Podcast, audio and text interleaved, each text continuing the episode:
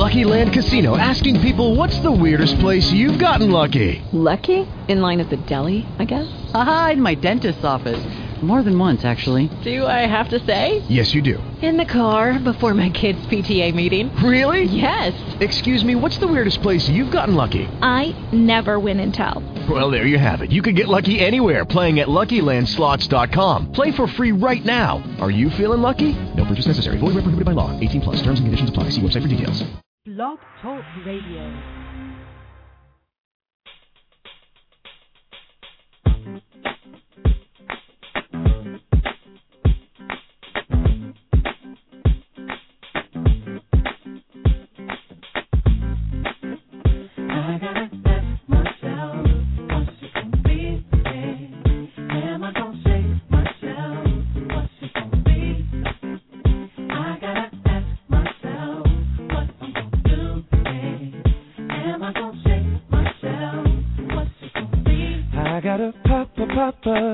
Gotta get up every day, something for me and my family. I gotta make decisions and be somebody. I'm growing up as fast as I can. I gotta make some money. Don't wanna live by the rules. In another day, in another night, I'ma find my way just to survive.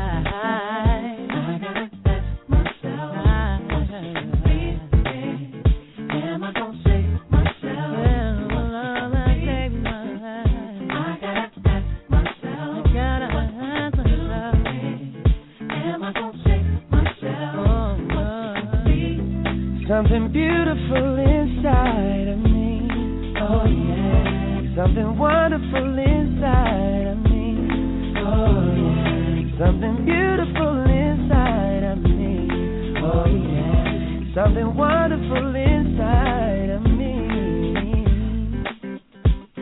oh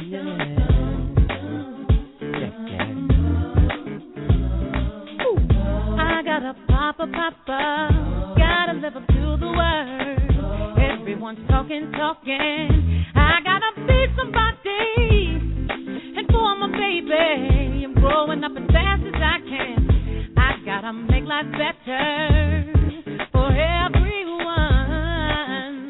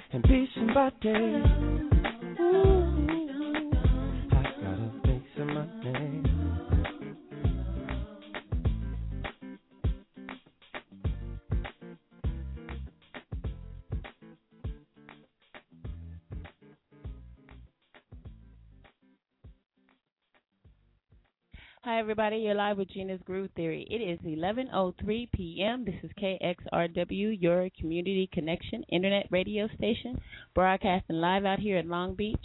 And hi, of course, I'm Gina. You're sitting in with us tonight. Thank you for joining us, and we're going to have us a great night as well.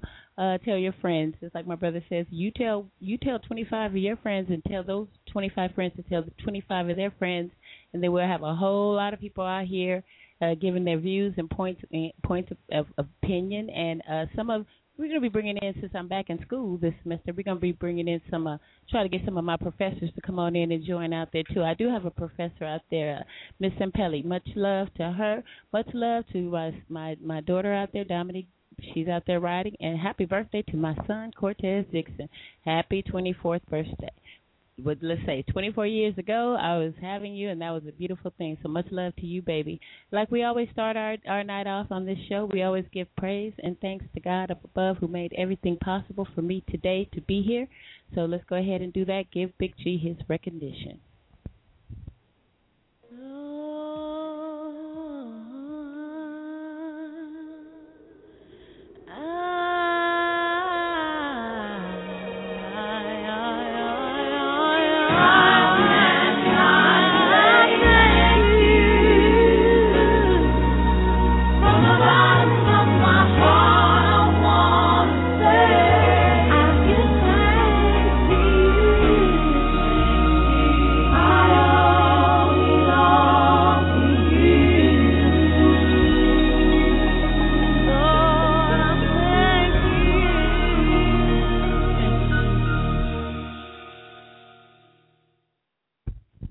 Everybody, the last few shows have been very powerful. They've been about relationships, what women should know, what questions should we ask, what should we be looking for, and as vice versa for men as well.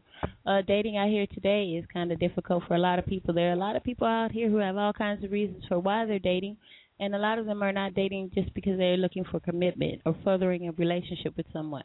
And being that, you got a lot of game players and a lot of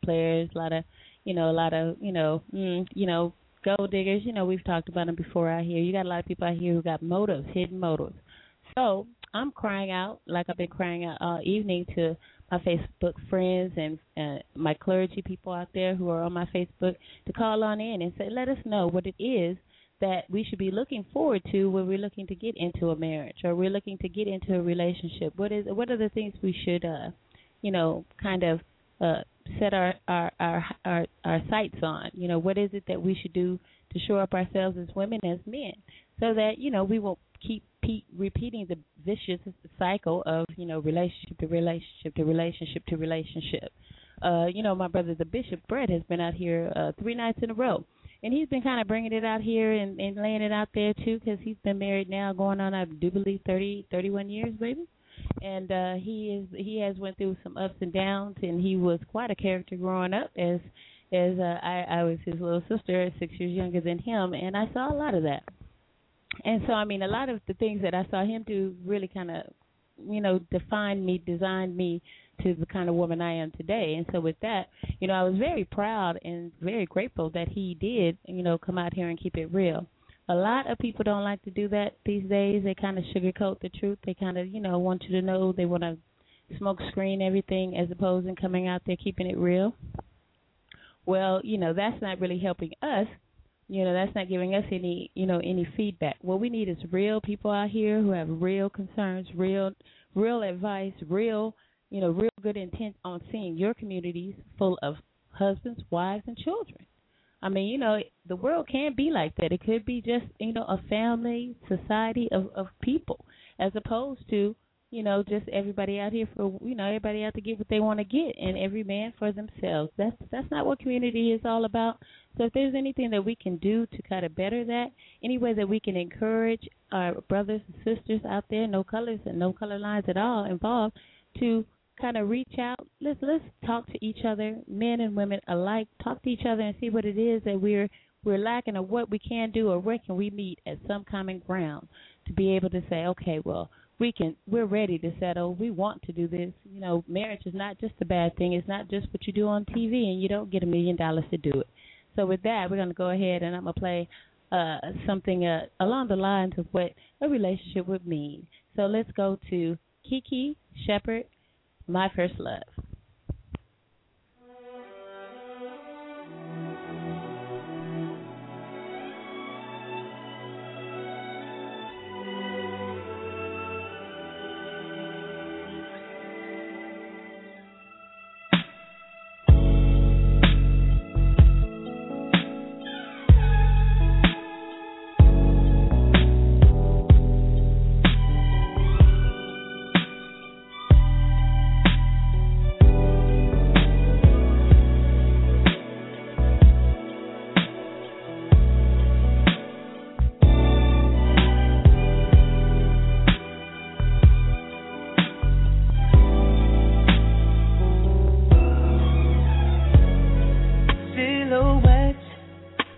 of a perfect frame.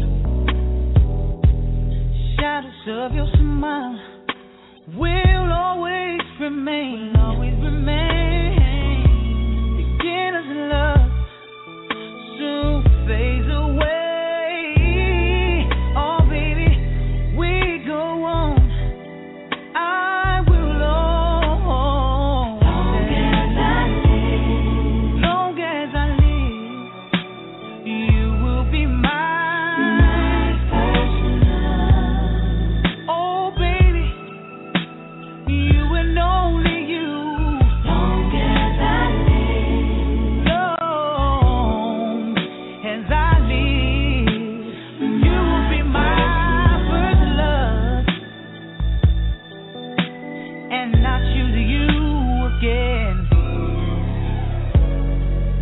Keeping no candy coated Valentine. Memories of you, when you were mine. A tarnished ring on a tarnished chain. Times keep changing, come sun or rain.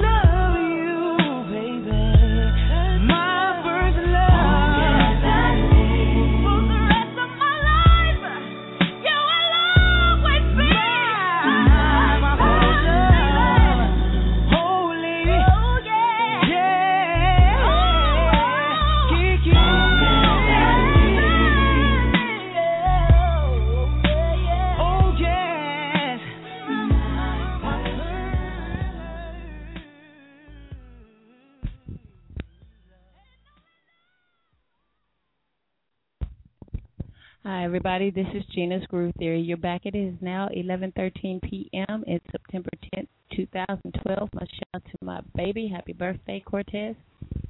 24 years, baby. You made me really proud. You and your sister are beautiful young people. I am very awesomely blessed. I played My First Love for most of you guys out there. You remember that first time that you were in love? Remember that first person that you fell in love with? How sweet and how everything felt so good to you, and it seemed like you looked into the sky and all you saw were fireworks and cherry bombs going off, and you looked into each other's eyes and you were like, oh, I'm smitten. Remember that? If you can dig deep back into your memory and bring forward some of those memories back in the day, you know, and come on out here and bring them out here. Maybe you could share those memories, like I said about the bishop. You know, out of those years that he was married, I'm quite sure there were so many nights and days that they had a lot of hard times and struggles, and there were some things that they had to get over and some things they had to overlook, and there's insecurity, there's all kinds of issues out here, you know, in relationships. You know, financial being the number one is that we have problems in our relationships, you know, because finance seemed to tear up a family, tear up a house, a business, you know, finances are more important these days to some people. And sometimes people marry to gain more finances. Whatever the question is, you know, there are some serious citizens out here who are looking for some real love. You know, they don't want to put up no more with the, you know, the running through and the, you know, take another number kind of situations out there. They want something real and true. And I got some friends that I know who are close to me who are looking for that. And as you guys heard, what Saturday night broadcast live, I had L&L in here, and they were talking about love and their new love and how they found love and what really made it really work for them. And, you know, I did hear God out there for, you know, people. I did hear them say that. I did hear Leon, half of the L&L, say that he went to God. That was encouraging. Then I heard a lot of good things. I heard a lot about some spiritual finding and some, you know, some digging deep within ourselves. And, you know, hey, let's put some of that together and come up with a nice formula that we can, you know, have some meaningful relationships. We can walk away from this show tonight and say, wow, I can take a fresh start, start it all over, and let's see what's really going on, you know. So to that, we're going to go ahead and we're going to play something real smooth for you guys, something that I haven't played in for a minute. Let's say, okay. We're going to go ahead and go here, and just in recognition of my brother, well, he ain't out here yet, so we're going to go ahead. We're going to go ahead and take it here. Is there anything in your life that you would do? Is there anything that you would give up for the person that you're in a relationship with or your marriage? Would you give it all up for your husband or your wife or your girlfriend or your boyfriend, your mate, your significant other, whatever the case may be? Would you give it up? Or do they mean the world to you, or is there nothing in the world that would matter to you if they weren't in it? And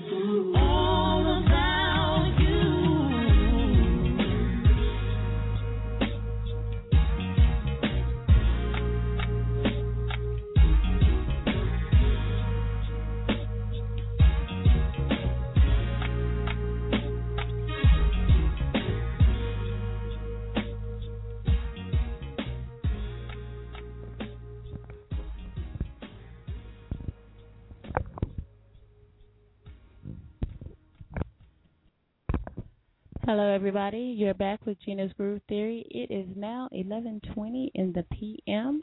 This is September 10th, 2012. You're representing here out of Long Beach. This is Gina's Groove Theory, and I'm Gina.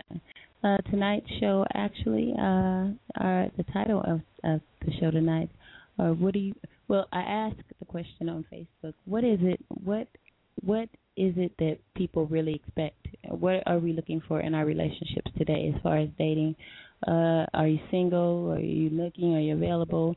Are you interested in marriage, commitment? Are you one of those people who are just kind of just going with the flow and enjoying what's going on, whatever's happening? Or are you one of those kind who, just like some of us really pretty much we're more so interested in trying to settle down, have a wholesome and full and complete relationship with our loved ones.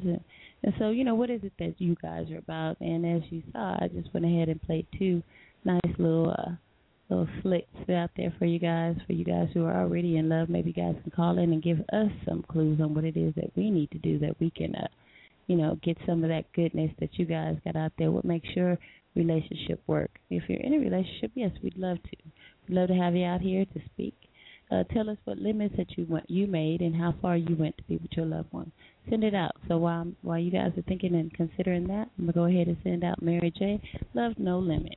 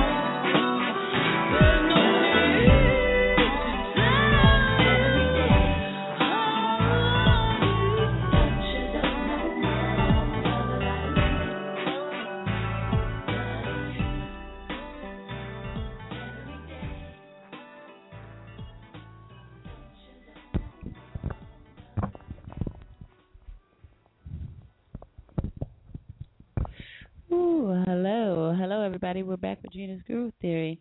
Tonight is September 10th, 2012. It is now 11:27 p.m. This is KXRW, your community connection internet radio station, broadcasting live to you guys.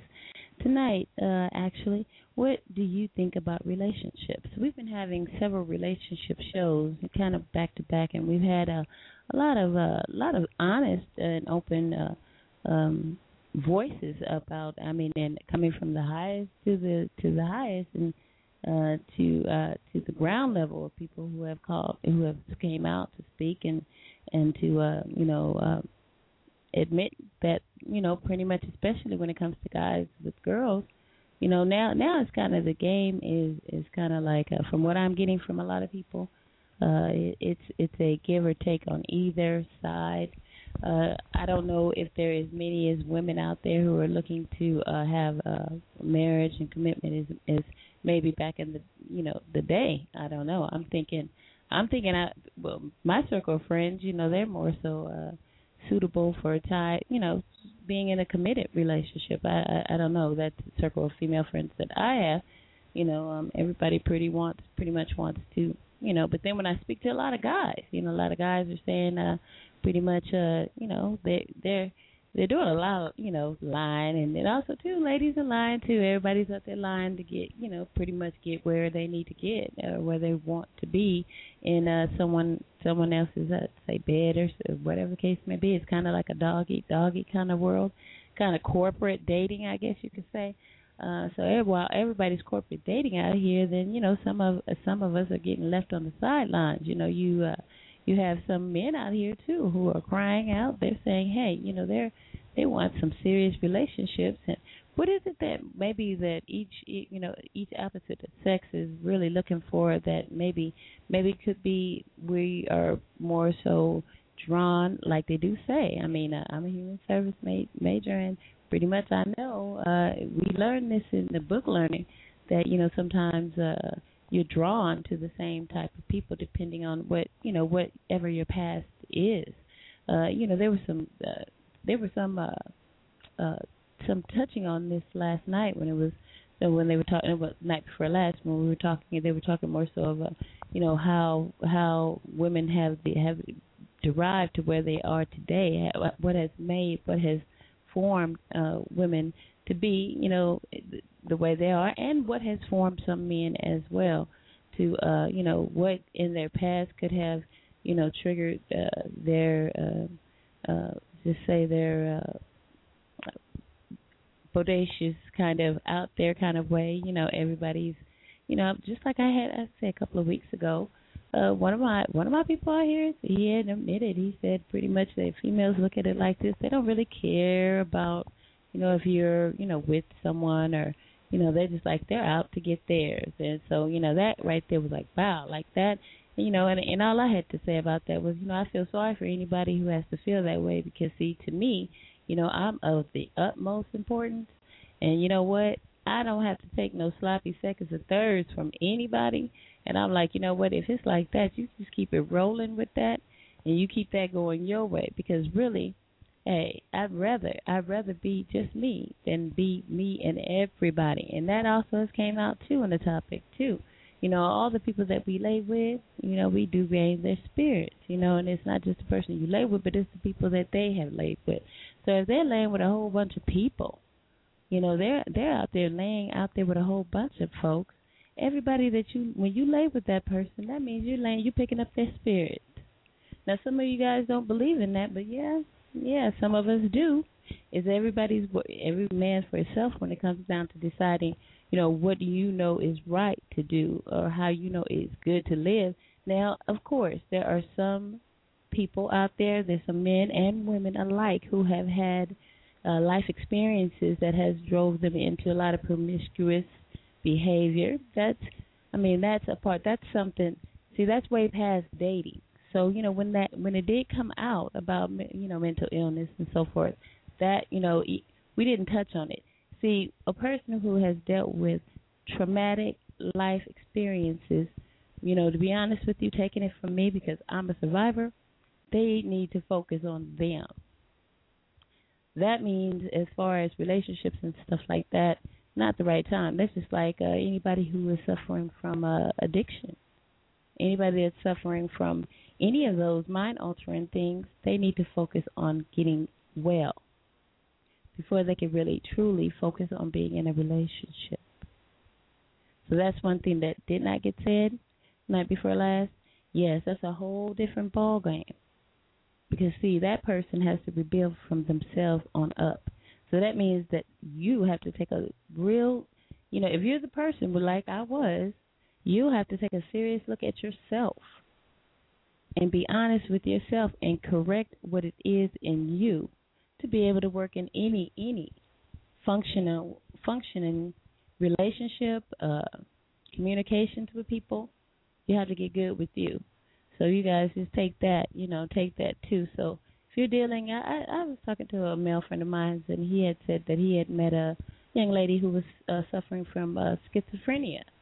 And he told me of all his ups and downs with her, you know.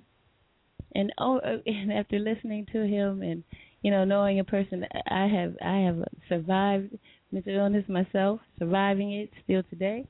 And that right there is a very, very, very serious relationship. And in that case, all I can say is the other person can do is to encourage that person to get help, be supportive, but then that person is going through a very crucial time in their life, and they're kind of like haywire. They might need to be medicated. They might need a little bit of therapy.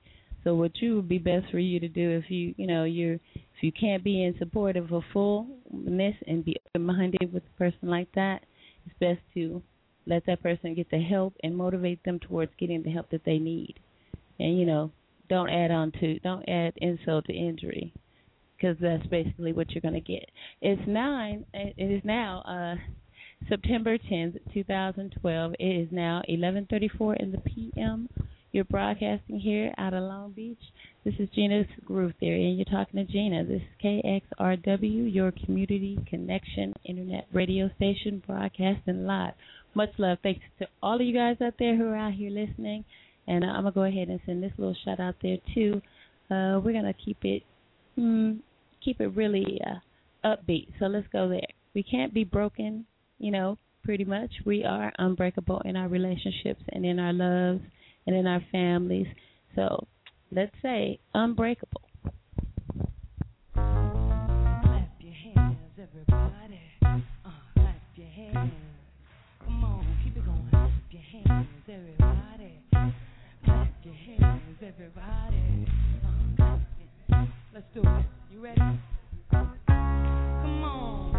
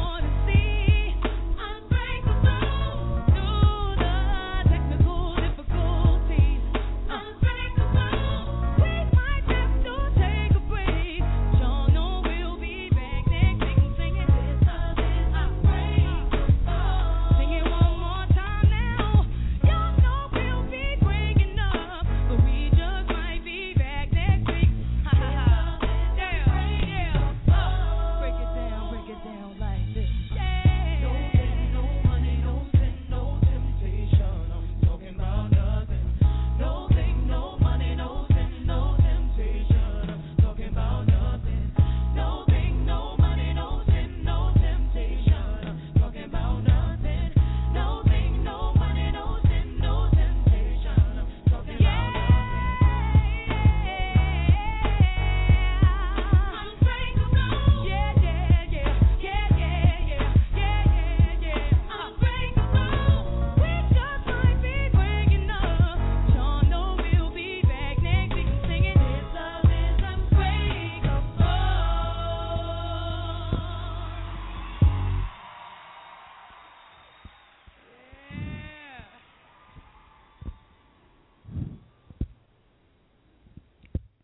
Hello, hi everybody. You're back with Gina's Groove Theory. It is 11:39 in the p.m. at September 10th, 2012. Representing here out of Long Beach, here with Gina. Tonight, we are talking about relationships. What it is that men and women are seeking. Is it more so being single? Is single the best thing to be right about now? There's a lot of pointing fingers at each other, because you have the men, like our show from Saturday night, you have the men who are saying, women drive them to do the things that they do and encourage them to, get theirs and get the step in, I guess. And then in that case, and the women are pretty much kind of like that too. It's more so what's going on, it's more people like Bishop Brett had brought it out. He said, hey, there's more to, just the bed. It's more to getting to know someone, getting close with someone, especially not as so intimacy is so, wise early on in a relationship. But what is it that you guys think? Do you think that maybe I brought this out, let's say this was a couple of weekends ago, and I said I believe on the first date that you should let the person know that, hey, you're looking to get married, this is what you want, and lay it out. And then my son Cortez, whose birthday is today, and 19 more minutes it'll be over, he said that, no, you got to scare people off. Mama, you can't be like that. Well, I say like this, keep it real. I mean, because we have these shows about men out here who are out to get what they can get, our show. And then that Bishop came out here and told it just the way he used to think when he was out there amongst the dating world and walking on earth with the two-legged man too, before he was saved and he found a better I guess in his life, he's ready and willing to give it back to you guys, to tell women as well as men what it is that we should look forward to, and what are the signs and key things that you should be aware of in these relationships where you're going to be the only one that's in it to win it, and that person is in it to get it. So those are things that we are talking about tonight on this show. We need some real, true people out here. And I must say, as far as Bishop was concerned, and most of my guests out here who call out here and they come in to represent, they're real true to the game about it, and they do keep it 100. That's one thing that we can do here on Gina's Groove Theory, is bring what we do know, not what we think, but what we have lived. Hey, it's hard to speak on some things that you never experienced, but if you walk that walk, we're ready and willing to hear that talk. So bring it, you guys. And here's a shout out there to you guys out there who are maintaining good relationships and are in it to win it, and are handling family business, juggling love, intimacy, and all that. Much love to you guys. Okay, give us your good tidings on what it is that you guys do to keep you guys strong. I wanna know where you got it. I'm the hottest around. They'll know it when they see you rolling them pollas around it. I gotta know with the top down, feeling the sound, quaking and vibrating your thighs, riding harder than guys with the chrome wheels at the bottom, white leather inside. When them lanes be spitting at you, tell them don't even try to shoot it with Michelle and kick it with Kelly or holler at B. You gotta be G's, you way out of your league. We like them boys that be in them like leaning. Open their mouth, they grill gleaming. Candy paint, keep their whip cleaning. They always be talking that country slang. We like that beat, they be in the back beating. I be so low.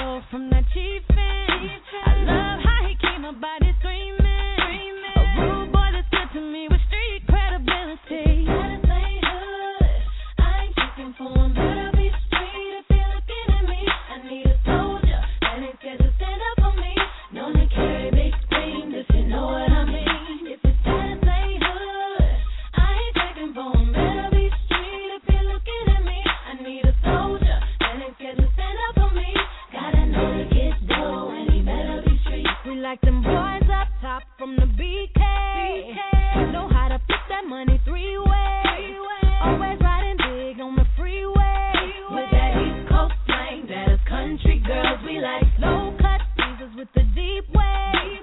So quick to snatch up your Beyonce. Always coming down, popping our way. Telling us that country girls the kind of girls they like. I ain't looking for them, better be straight if you're looking at me. I need a soldier, and it's here to stand up for me. Known to carry big things, if you know what I mean. If it's that ain't hood, I ain't looking for them, better be straight if you're looking at me. I need a soldier, and it's here to stand up for me. Gotta know to get dough, and he better be straight. I know some soldiers in here. Some soldiers in here, don't mind taking one for me. I know some soldiers in here, they want to spend that on me. I know some soldiers in here, don't mind putting that on me. Hey, see, cash money is the army. I'm walking with purple hearts on me. You're talking to the sergeant, body marked up like the subway in Harlem. Call him, we the F baby, please say the baby.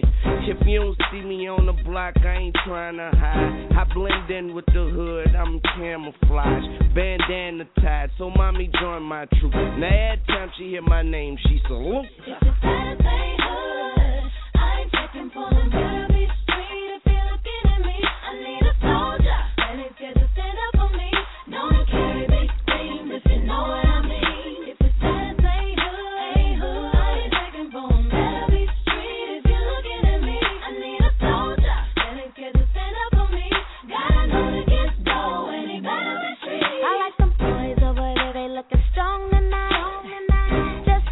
On the phone tonight, homie in the dickies in my zone tonight. He don't know it might be on tonight. Oh, he looking good and he talking right. He the type that might change my life.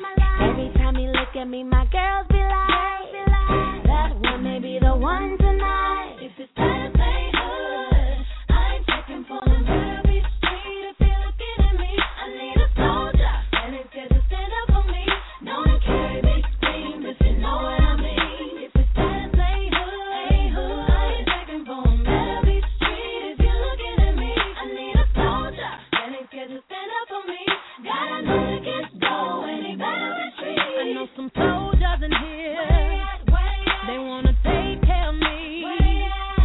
I know some soldiers in here, don't mind taking one for me. I know some soldiers in here.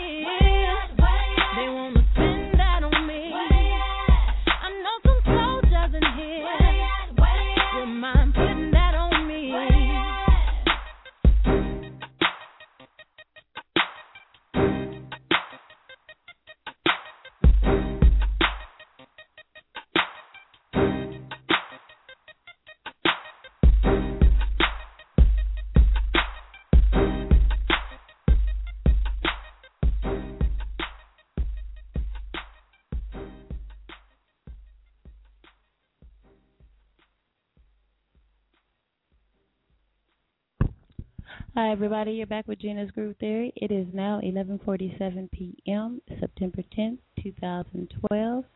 You're broadcasting here with me in Long Beach, California. Thank you guys for joining us.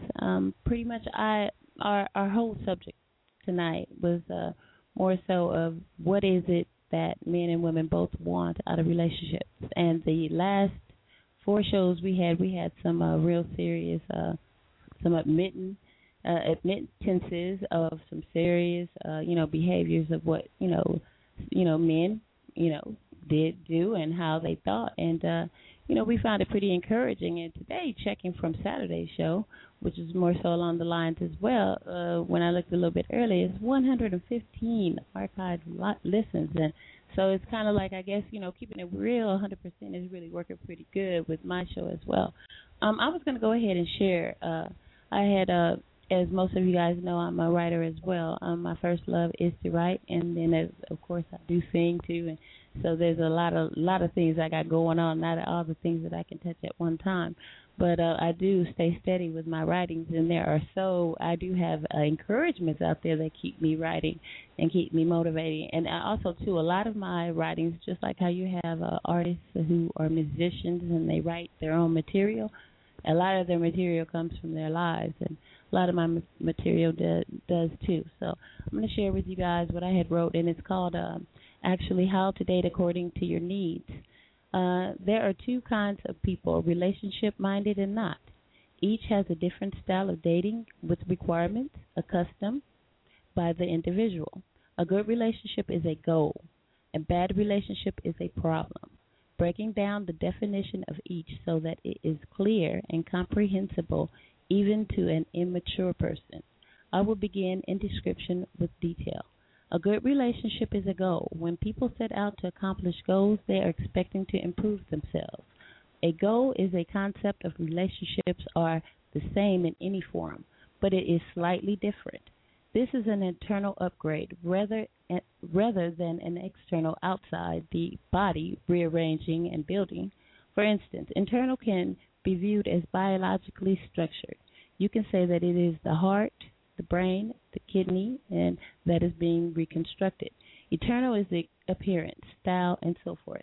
A good relationship is a work in progress, a forever changing reinvention to a relationship should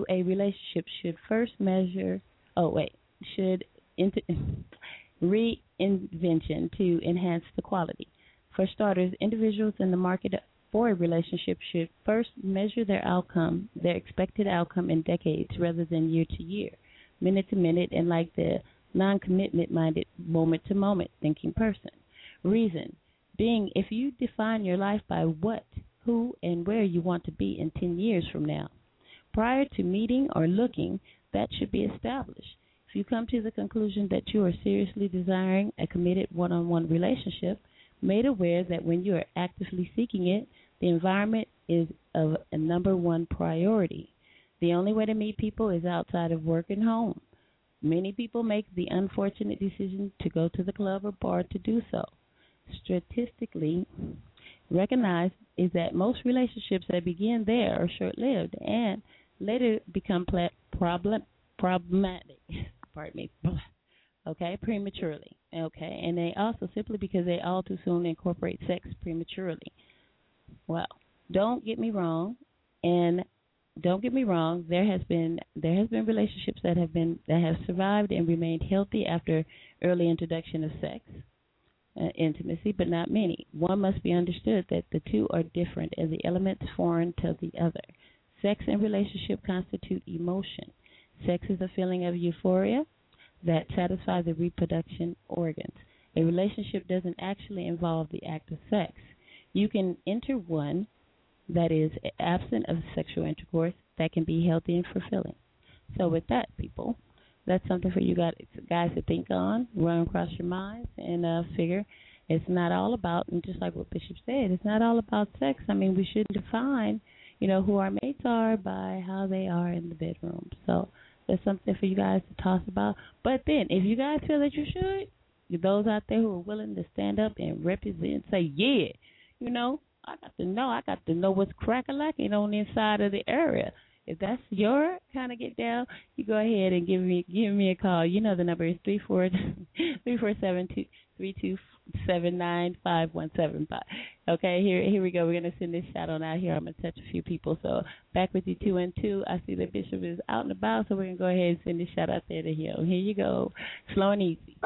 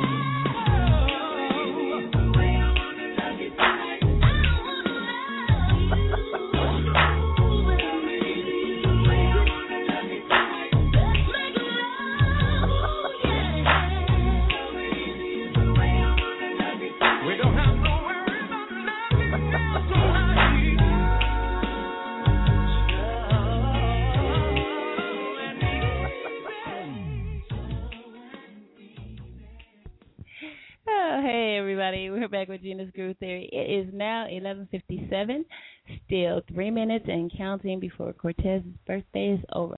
Happy birthday one more time to my son. Happy 24 years. He's a blessing, and thank him.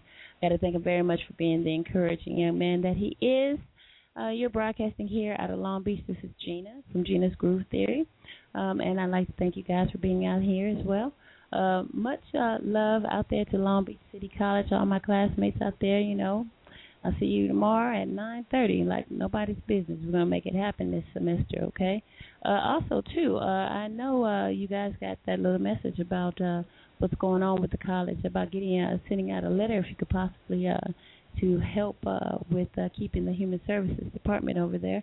You know, with the budget cuts and so forth that's going on, you know, hey, they're claiming that a lot of monies are going to certain things, and a lot of real important college thing. And this is just not affecting community college, you guys. So this is as far as the UC and, you know, Cal State level as well. So you guys better know, you know, these budget cuts are going to affect everybody. So really, you know, you guys have your human services. I mean, Next after Human Services, that's just another branch of what psychology would be. So you guys need to think about it, okay? Those that go out of Human Services go into psychology. I mean, that's what I plan on doing, and opening my own private, you know, business as well. So with that, you guys need to know, okay, if they're going to be cutting out some of the financial aid for you guys, then that means it's going to be a little bit harder for our education to get paid. And then, hey, we all could use a little bit of love right about now. So with that, we're going to go ahead and I'm going to send this shout-out there to a special friend. Here it goes. I like this little cut. You guys will like it, too. So Purple Kisses. Back in 2 and 2. So which one of these do you like? Just Lip Pedal by Bobby Brown and... Hold on. is Veneer by Mac. Which one do you like best? Come on, come on.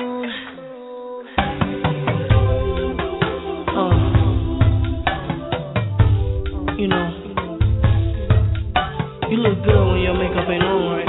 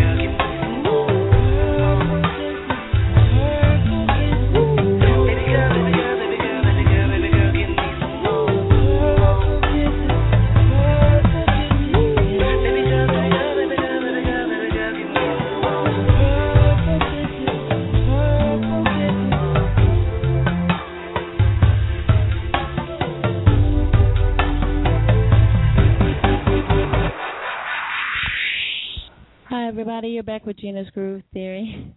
It is now 12:04, September 11th, in acknowledgement of September 11th, 2001. We'll take a moment of silence to acknowledge all the people that we lost on September 11th.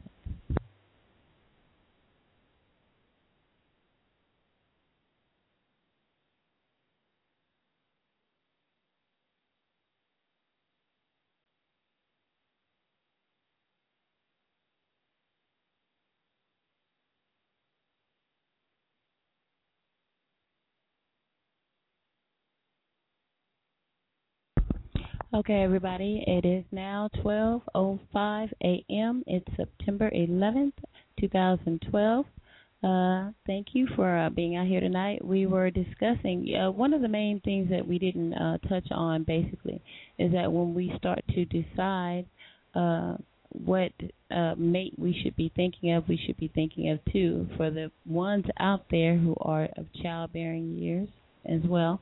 On what it is that we should do as far as what do we expect of our children, too, and also to those parents out there who are amongst the dating world who are raising young children, too.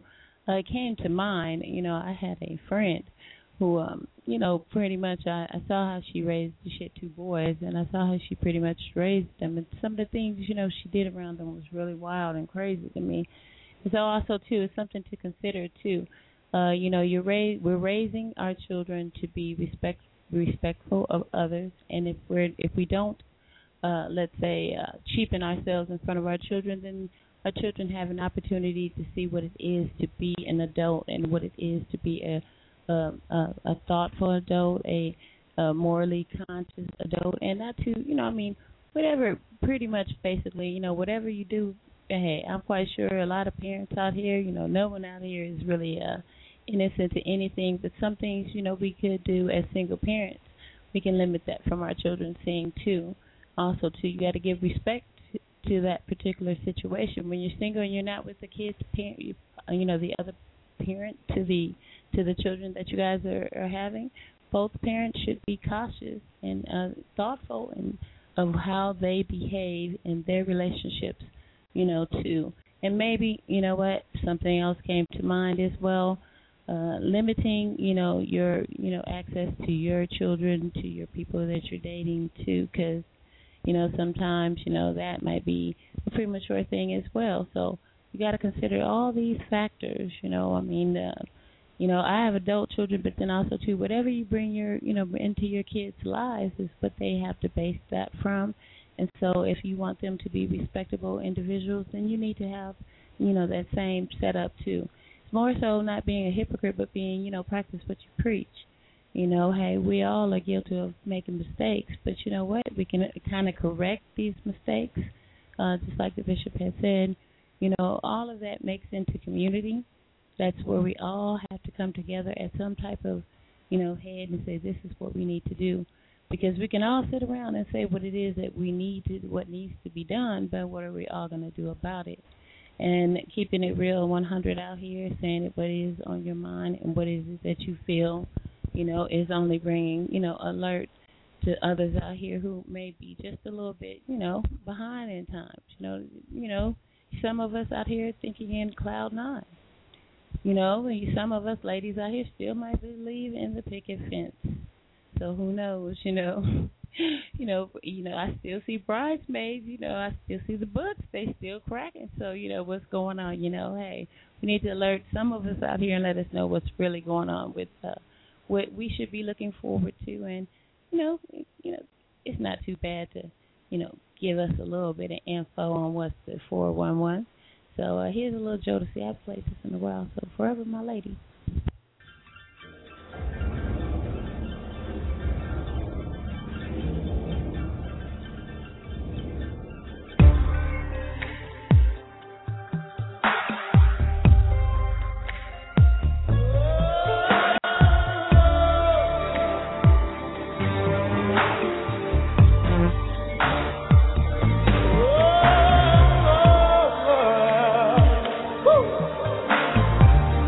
Word.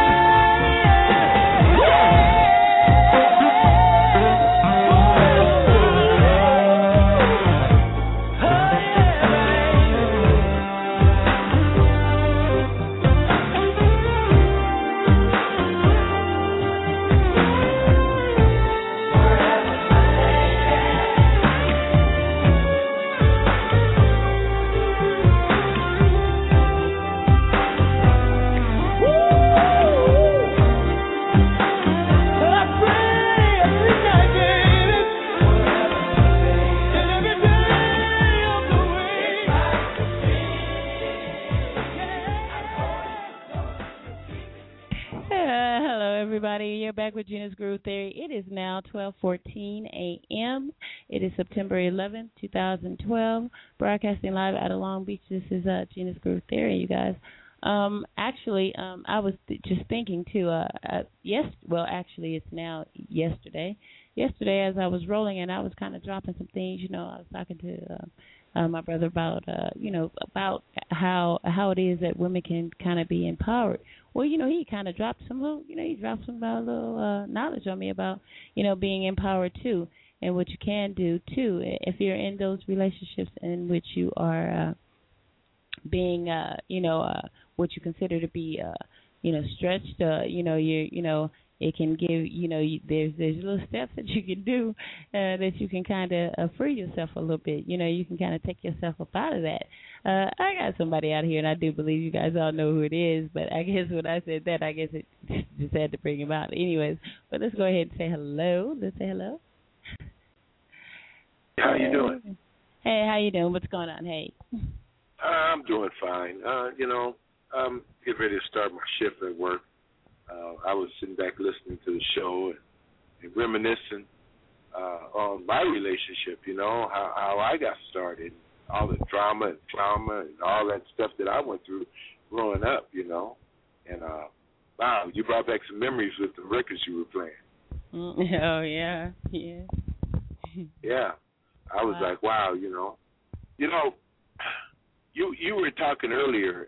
Could you repeat what you were saying earlier about relationships? About 20 minutes ago.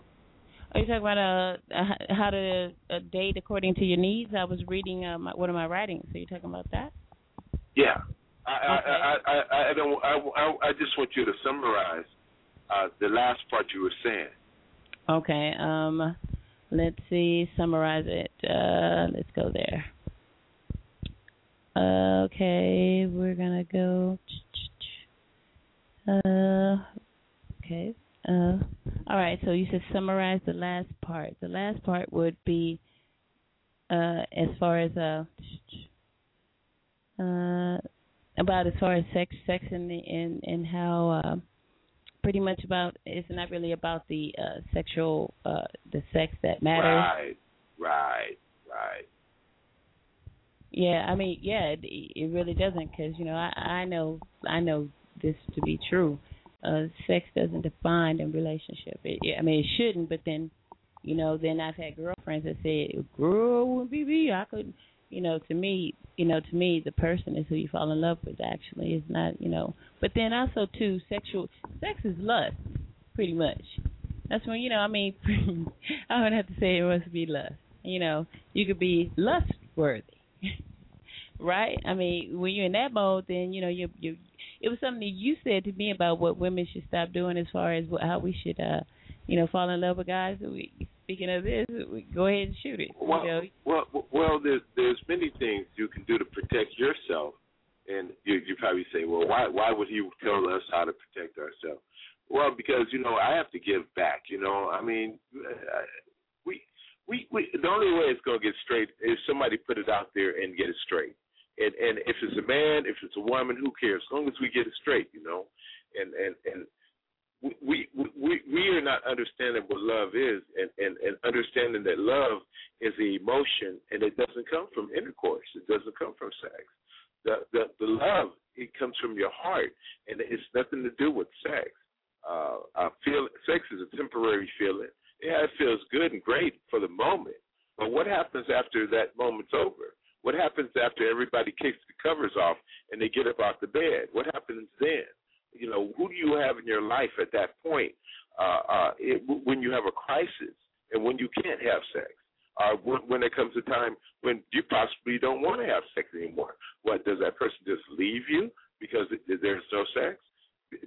The only reason, when a person's with you for one reason, as soon as that plays out, they leave. That's not love. Love is unconditional. Love is something. They'll be there through thick and thin. They'll be there if your arm fall off. They'll be there if your leg, if your leg goes away. They'll be there if your eyesight goes away. They're there for the long haul. That's love, unconditional. And that's what young ladies have to understand.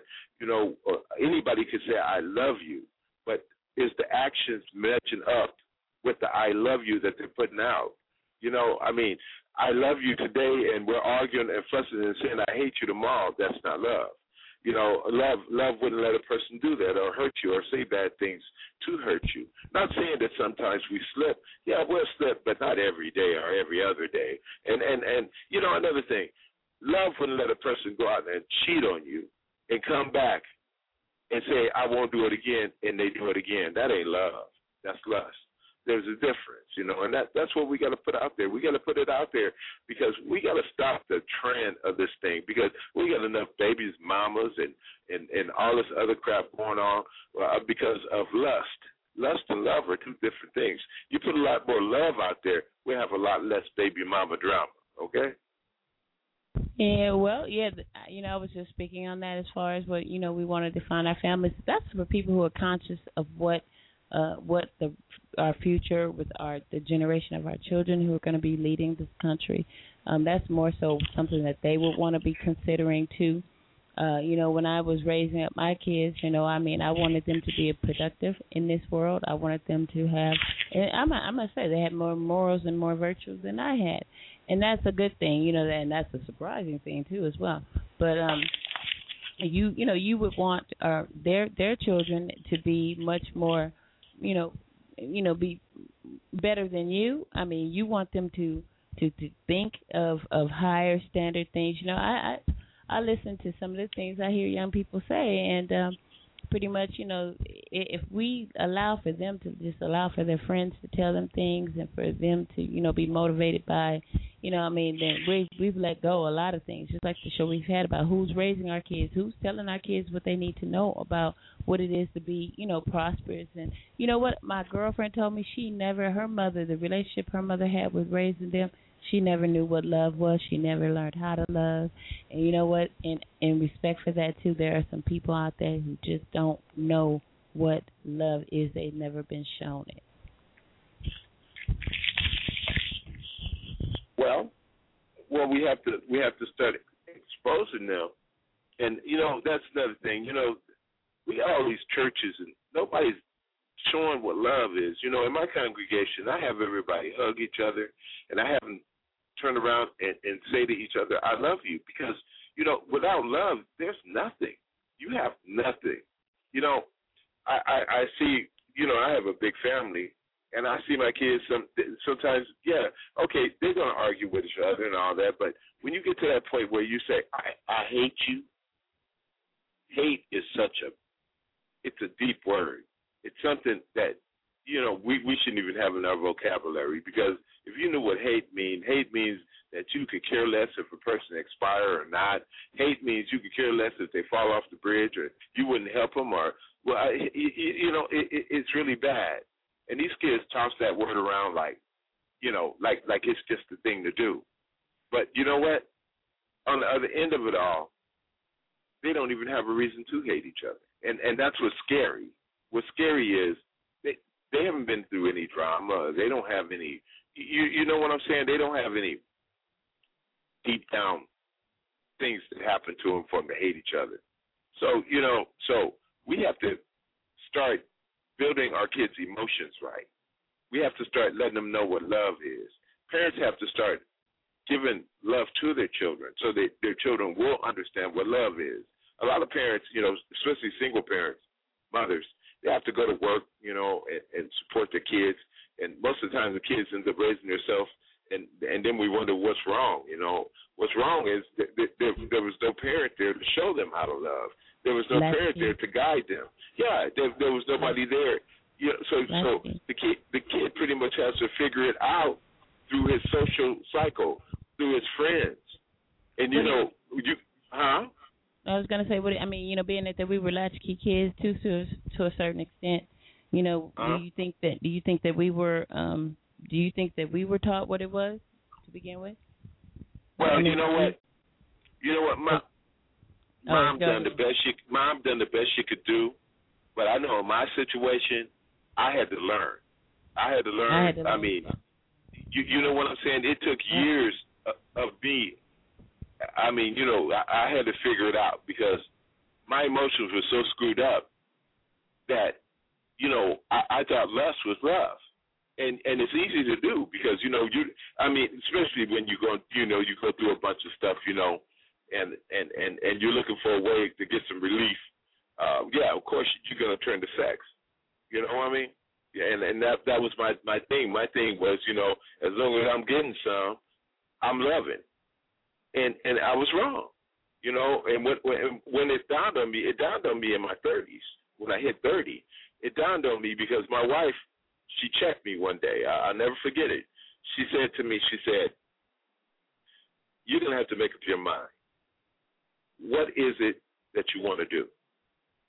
Do you want to go out and have many women, or do you want this woman right here? I'll never forget it. And I told her, I said, I want you. She said, well, you're going to have to prove that. And from that day forth. Oh, that's so sweet. That's so sweet. But that's what happened. She didn't kick in no door. She didn't kick down no door. She didn't, you know, come in there. No. What she did was she didn't. It was no drama. It caught me by surprise the way she did it. She just, you know, she was straight out, and she checked me in such a way where I said, you know what, you're right. And from that day on, you know, we had open talk, and I mean, it changed a lot in me. That made me understand, you know what, I can't keep hurting her. I can't keep doing what I'm doing to her. I can't, you know, it's not about me. I'm in a relationship. It's about us. And the more I hurt her, you know, I'm just hurting myself. You see, and that comes from, if you really want to know what that comes from not loving yourself. Oh, yeah. That's yep, they talk about it in the DVD. You know, we're pretty much bred. We came into this world already hating ourselves, and what that means you hate to see anything that looks like you. You hate things that are part of you. You know. Well, you don't care. You don't look at the long run of things. See, you know, I look at the long run of things now. Now I look at all that. You know, I look at it like this. Okay, back then it was okay. I want to conquer every coochie I can get. Oh. Okay, that's how I looked at it. Okay. After I got checked, I know I said that word, but you know what? We talking, okay? It's okay. And I ain't one of these phony people. I ain't one of these phony people to tell you that I'm an angel. I'm no angel. Ain't nobody no angel. Coochie is the least of the words that they have used. That's not a bad word in the vocabulary. Okay. That's not it's a. Okay. It, but okay. Anyway. Politically correct, okay? I wanted to conquer all vaginas, okay? Okay, now look. Once I matured and I grew up, I looked at the ramifications of things. And the ramification of things is, hey, I could have brought her diseases. I could have brought her AIDS. It could have been so many things that went wrong, but yet I'm still telling that person I love them. There's something wrong with that. How can I go home and tell her I love you and I'm sleeping with everybody? Yeah, and they got other people on you. That's what I was speaking of, too. I do firmly believe in that. You know, you kind of take on the spirit. Are you talking about the spiritual aspect? I believe in that. And you know what? Let's say this. I'm not no religious. You know, your sister ain't a you know, I don't be beating down the church door to get in. But the case is, you know, I do believe that, yeah, everybody that you know, I mean, and you know what? I think today is more I'm getting a lot of people like, man, I get my age check. You know, I'm getting a lot of this trip. I get my age check. You know, wait a minute. So now you just go ahead, you doing it, and you like, fuck it, I'm gonna get excuse. Well, no, nothing excuse. You just say, fuck it, I'm going to go ahead and get an A test. Well, see, don't you think the test after the fact could be too late for you? I mean, I get mine every 3 months. I know a young lady right now. I have a young lady right now in my church. And, you know, her old man, he was on the down low. I guess that's what they call it when you like men, you know. And that's another show. He was. I mean, you gotta have this show. This show's something else. Oh yeah. And he was out there. Yeah. He was out there with men while he was in a relationship with her. And then he got messed up. Somebody messed him up. Somebody did it to him in his back door, and his back door got tore up. and it got infected, and now he has a colostomy bag. Oh, okay. Serious? Okay. Yeah, but check this out. All in the process of all that, he contracted HIV. No. Oh my God. Are you serious? So, just by the grace of God, she's been checked and checked and checked and checked, and it's not there. Wow. But then again, it hasn't been the 5-year period. Oh, yeah, because that's what people don't understand. It got to be 5 years. I mean, come on. You know, you could contact it, and it'd be a year before you get a positive fucking result. I don't know what the hell people think. But check this part out. This is the craziest part of all. She's had 2 children since then. Wow. Wow. So you know, I mean, you know, what men do and what women do, you know, it really is damaging to more than just themselves. Yeah. That's what I mean. You have a different outlook on life once you mature. And you mature, you see things differently. And that causes you to understand what love is and respect love. You have to respect love. I can't just say I love you, because when people love you, they'll get up in the middle of the night, no matter where you are, broke down, drunk, whatever the situation, and they'll come to your rescue. People that love you, if you ain't got no food in your refrigerator, they'll come put some food in that refrigerator, even if it's their last money. People that love you, they love you unconditionally. You could be burned up, you could be tore up, whatever the situation. They're going to love you no matter what.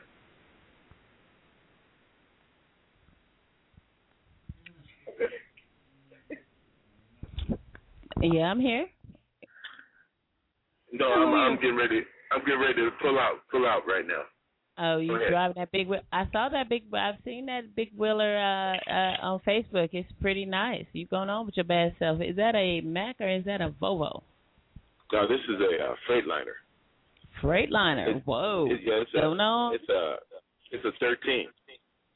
You going on with your bad self? You shitting in high cotton. Pulling that full up. Well, you can put it any way you want, but yeah, well, it took a while. Well, you know, it took a while. Well, you know, that's what how Nanny would put it. You know, your sister just going to shout out there. I know you're a bishop and no disrespect at all. You know, I would never go there with you. But the case is, you know, yeah, I saw her. She looking pretty nice. She kind of look like a girl to me, but, you know, I'm yeah, that's her name. Her name is Rose Petal. Rose Petal? Oh, Rose Petal, go ahead and give us a little toot-toot. Give us a little toot-toot. Yeah, you know, someone asked me, they said, why do you name all your vehicles women? I said, because I love women, and I do. I love my girls. I love. Well, most of all, you know, I love my wife. I love my sister. I love all women in my life, because without women, where would we be? Without women? Where would we be? Let me ask you this question. Okay, it just ran across my mind. Huh? Do you believe that in some cases men could have a hate, and some women, just say vice versa, that they could have a hate inside of them that overwhelms them to be loving or to be thought? You know, intimate relationship. You are hitting on a subject. You are hitting on a subject that I could just, you know what? I could walk away with this program right now. You got me? Am I okay? Okay. Give me a 2-2. You ready? Yeah. You ready? Yeah. I mean, yeah. I mean, absolutely. Like absolutely. You know why? Okay. I'm gonna run my thing down. Yeah, come on. At the age of 7, I had a, you know, mom always worked, you know, and she hired in different people to babysit us, you know, mm-hmm. and young ladies, not men, young ladies, and, you know, she hired in one young lady from Avalon Gardens, and her name was Sharon.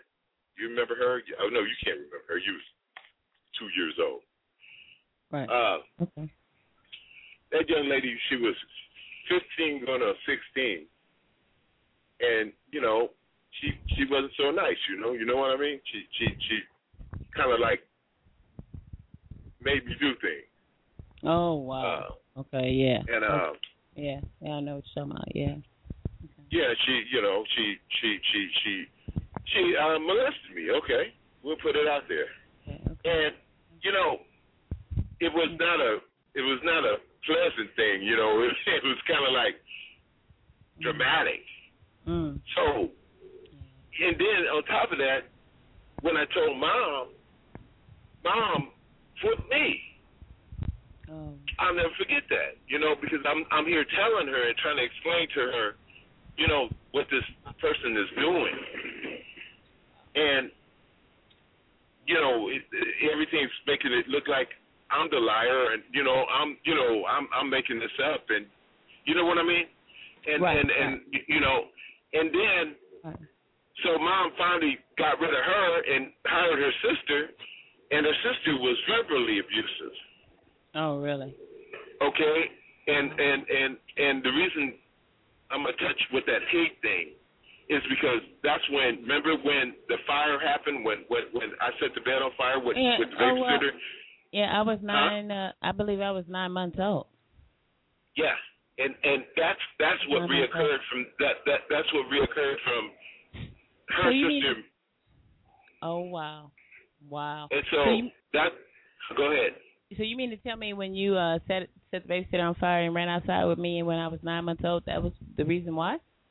Yeah. That's what. Because her sister had, manipulated the situation, and wow. You know, she got me all messed up with Mom, and my mom was coming down on me, but Mom didn't want to hear what I had to say, you know, because I guess I didn't know how to articulate it.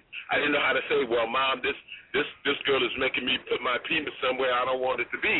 Wow. And I didn't know how to say it, you know. I mean, I didn't know nothing. You know, Mom kept us sheltered. We didn't know nothing about no, you know, you know, and yeah. And so, in the long run of it all, yeah, I think you can, you know. And then after, okay, that was 6. Then when I turned 7, we moved to a different location, and then we had Donna. And Donna was more mature. She was 19. Wow. And she finished it off. She took it to home base. Oh my goodness, are you so? You know, that is so, you know, I kind of know about it. That is so, I mean, and that's I think that's why today you have to be so careful with your children that, you know, I mean, really, I don't know. I don't know what to say because, see, to me, that is a violation for anybody. You know how I feel about that.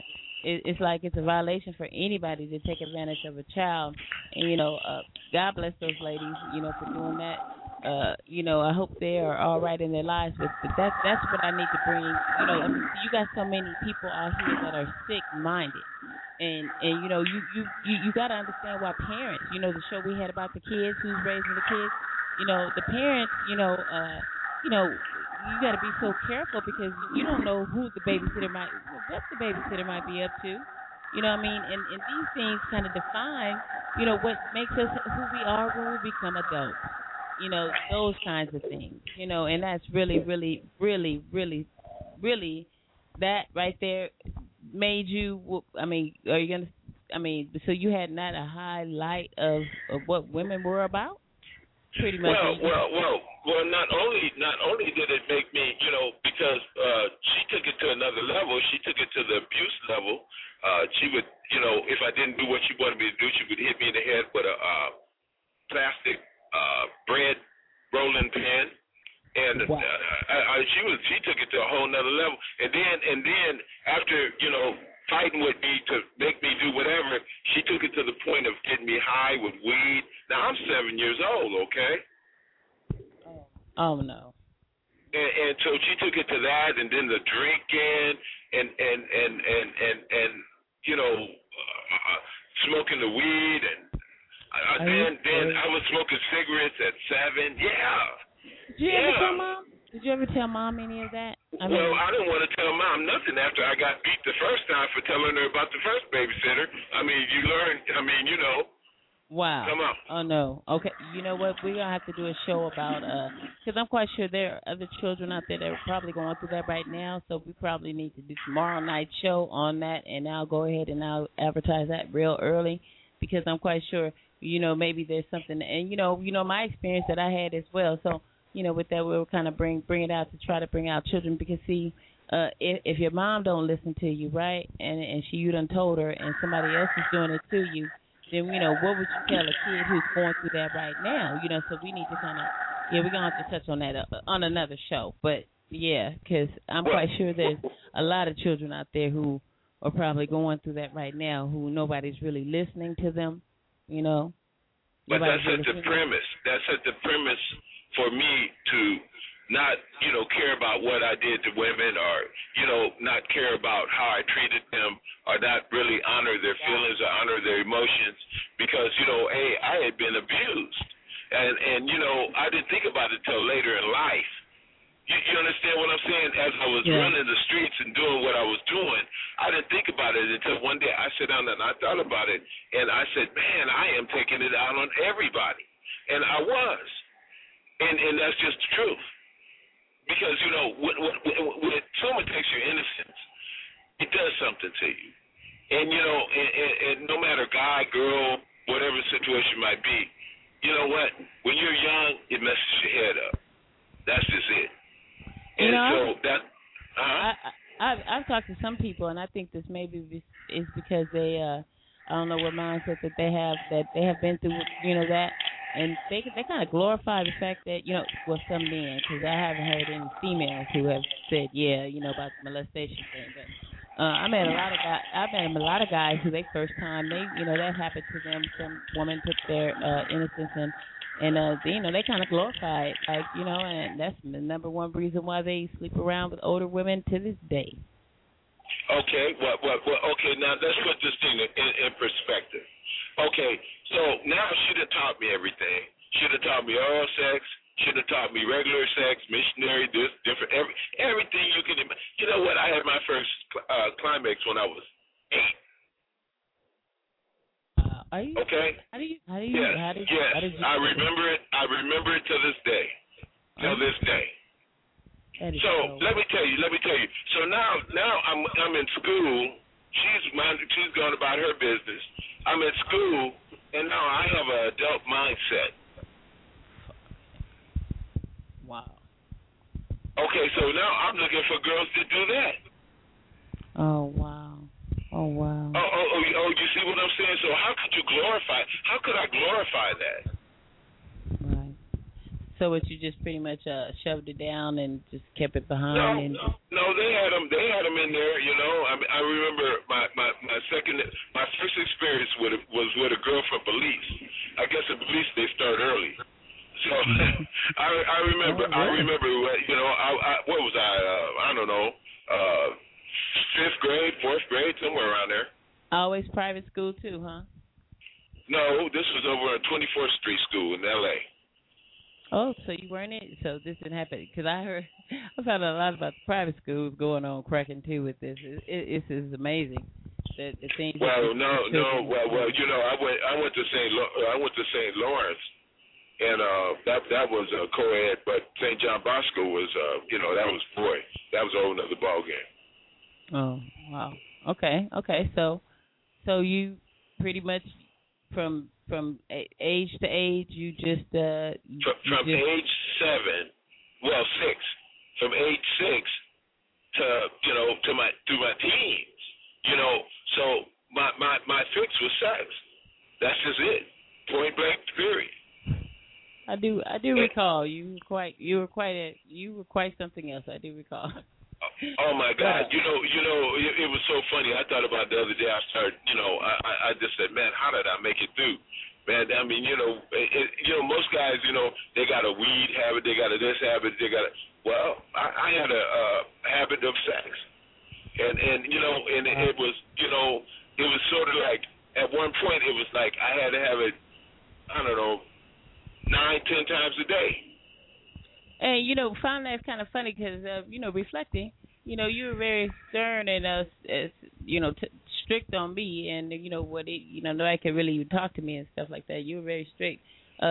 Speaking of that, that's like in the sense of when nowadays, there is now to the side of drug addiction, to the side of alcoholism, and all. Now, there are people out here with sex addiction. What is your take on someone who could be do you believe that the person? I believe with all my heart that I was a sexaholic, if that's what you want to call it. I believe that, and I believe that. We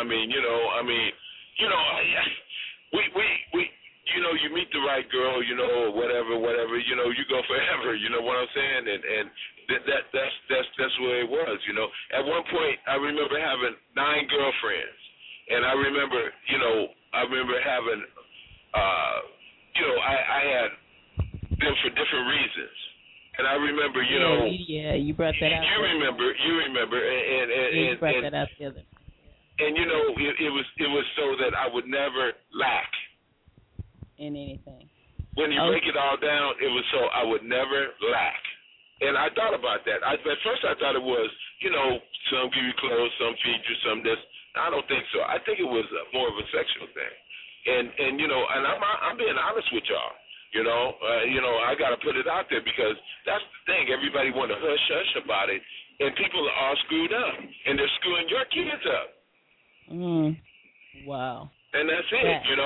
That's the bottom line. You got people with issues that's been messed up, and they might not be so goody-goody. They might take it out on the child, or they might, you know what I mean? They might do some weird stuff. Yeah. And so we got to nip that in the bud too. Gotta have some more shows that's more geared toward make parents aware of some things. I do try to represent as much as I can to parents about, the wrongs that I did in raising my kids and the things that I did that, I wish I could have corrected, so we can have a better understanding and communication with our kids. And as you know, the healing circle brought me and my kids, closer together. I was able to understand them and relate to them, and they were able to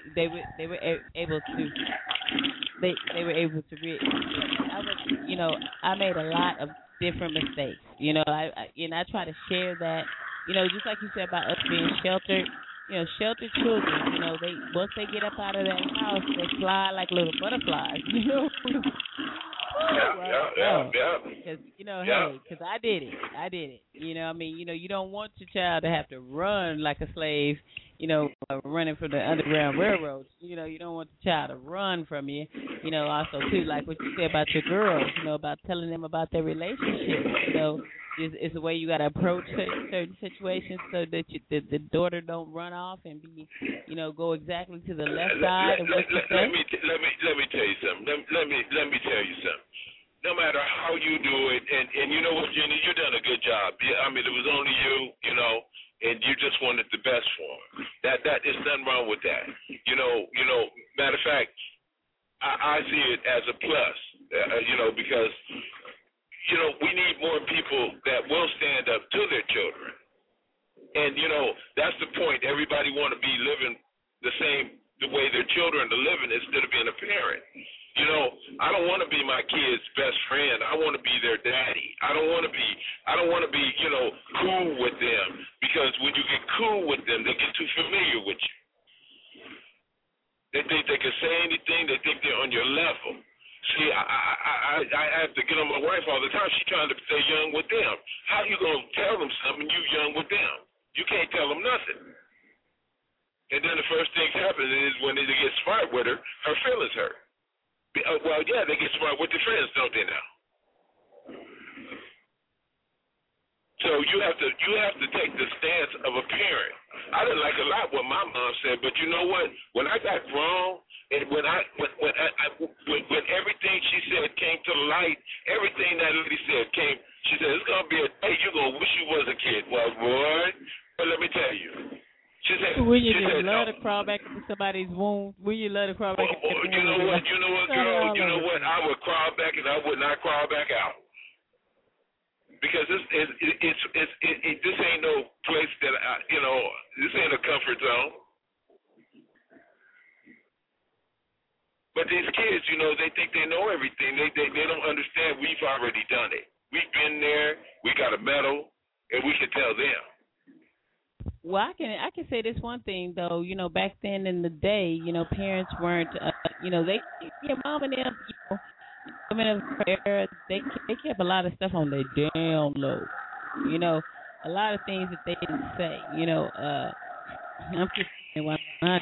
They didn't tell us some things, you know. They gave us perception of what they wanted us to believe a lot of times. So with that, though, as you grew older, you look back and you say, well, that ain't not, you know, especially when you catch her up in something and she's like, what did you just say? You said, you know, it's, you know, our mom did. You know, she is, you know, so she didn't just keep it 100.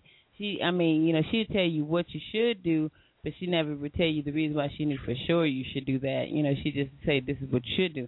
And then, you know, like what Jackie was saying, you can't be shouting at kids, telling them what we want. Now, you know what, as long as, like I said, as long as they ain't under your roof and they're in your care, you know, you have every right to make sure that, you know, I mean, you, like you said, you are the parent, you know. You're the one, because when it comes down to it, you know, just like the Saturday night show, you know, what do you want? Do you want the police to, you know, reprimand and discipline your children out there on the streets and, you know, lay them out? I mean, because that's what's going to really basically happen. You know, if we don't take care of our children ourselves, if we don't raise them, if we don't gear them towards success, you know, the police will lay them out, you know, and say they had a hoodie on. And, you know, the bottom line is, you know, hey, you should have told your kid not to wear no hoodie. Well, it, like I said, you know, when my daughters, I got seven. When they brought home the people they were going to marry, you know, I sat down with them and I told them, I said, well, you know what, baby girl, you know what, I don't think this one's going to make it. And she said, I know him. I said, how long you know? I known him for 2 years. I said, oh, really? I said, What's his favorite color? She couldn't tell me that. I said, well, you know what? What's his favorite team? Well, what do you know about him? What do you really know about him? She could tell me all that, but she knew him. Okay. So I said, I think you better take some time and figure out who you're dealing with because this guy here has got a lot of secrets. And she said, Dad, you don't know him, and you don't like him. You don't this, you don't that. I said, well, you know what? 5 years from now, you're going to be regretting that you married this guy. She said, oh, that's negativity, la, la, la. No, I said, that's mother wit. I was taught that by my mother. And she said, oh, that. Well, 5 years passed. Guess who she caught on the Internet with his tallywhacker out on the Internet having phone sex with every bimbo out there?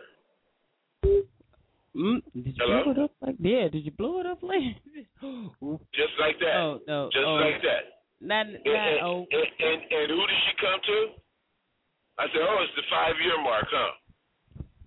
Dad, I need you right now. Wait, no, this is how it works. I need you to sit down while I tell him I'm getting a divorce. I said, see, you wouldn't even have to do all that if you would have got the right guy. Wow. Just because a man has good sex with you and makes you go ooh, ooh, ooh, don't mean it's Mr. Right. Because you gotta understand if he can make you go ooh ooh ooh so easy, he's making a lot of people go ooh ooh. Mm-hmm. That's the reality, and that's what women don't understand. They don't understand that you know this guy he's not good. He's not that good for nothing. He's good because he had a lot of practice. He's been around. He's been around the block and back around and coming back. He's been around the block and let me tell you something. He's been around the block and it's more like a career move for him. You know, we got these girls with that fake impression. They think that their stuff is the best on earth.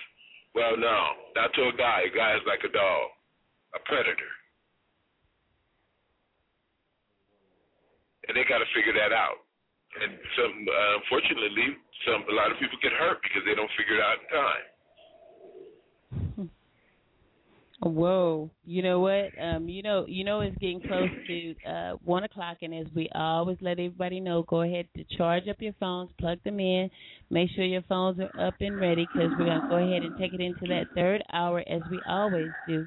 And I know you still be out there, brother. Since, you know, I take it out with my outro, and we'll do the outro. But before I take it out, I'm going to leave you guys with this one. This is a little something I wrote. You guys can let me know what you think about it. And then we'll go to the outro, and then after 1 o'clock, we'll pick it back up where we left off. All right. Actually, this one is called Don't Give Up the Goodies, you guys. Okay, listen to this one. You think you got game. Well, you a damn shame. How you going to diss a bitch? Go see that other trick. Telling me about his hard dick, he act like his shit is made of gold. Simply because his lying, simply because them sucking ass bitches are just too old. Worn, torn, and need to be reborn to another hole.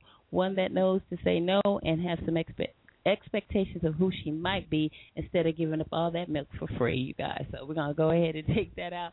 That was a little something I put together for, you know, somebody I was representing for. So, you know, send that shout out there to him too. All right, here you go. We're going to take it on out. It is September 11, 2011, broadcasting, 2012, sorry, broadcasting live out of Long Beach. Here we go. Ask yourself what it is that you can do to make a difference in your community, in your lives, in your families, in your relationships.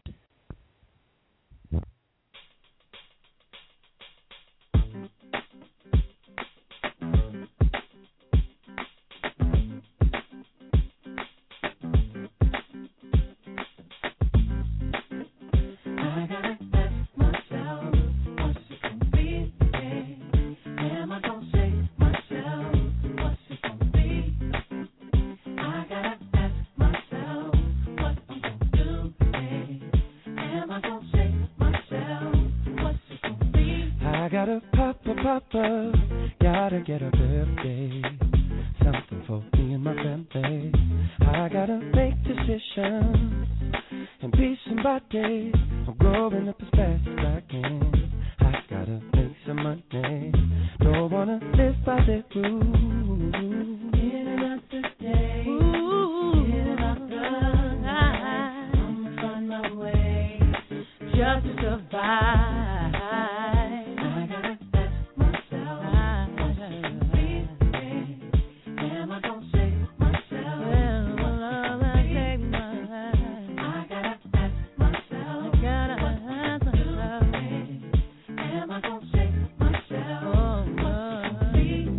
Something beautiful inside of me.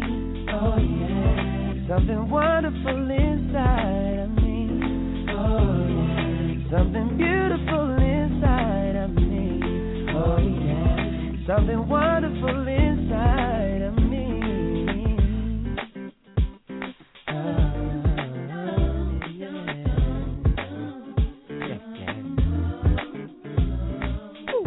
yeah. I got a Papa, gotta live up to the word. Everyone's talking. I gotta be somebody, and for my baby, I'm growing up as fast as I can. I gotta make life better for everyone.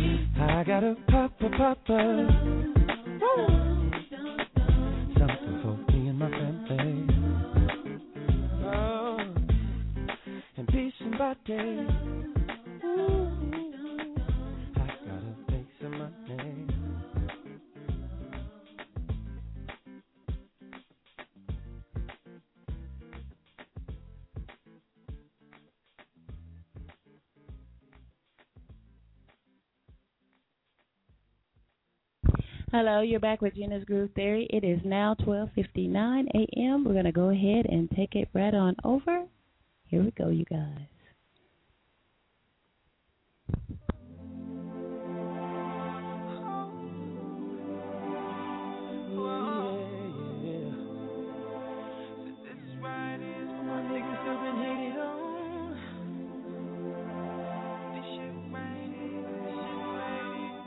DJ SR, play something heavy.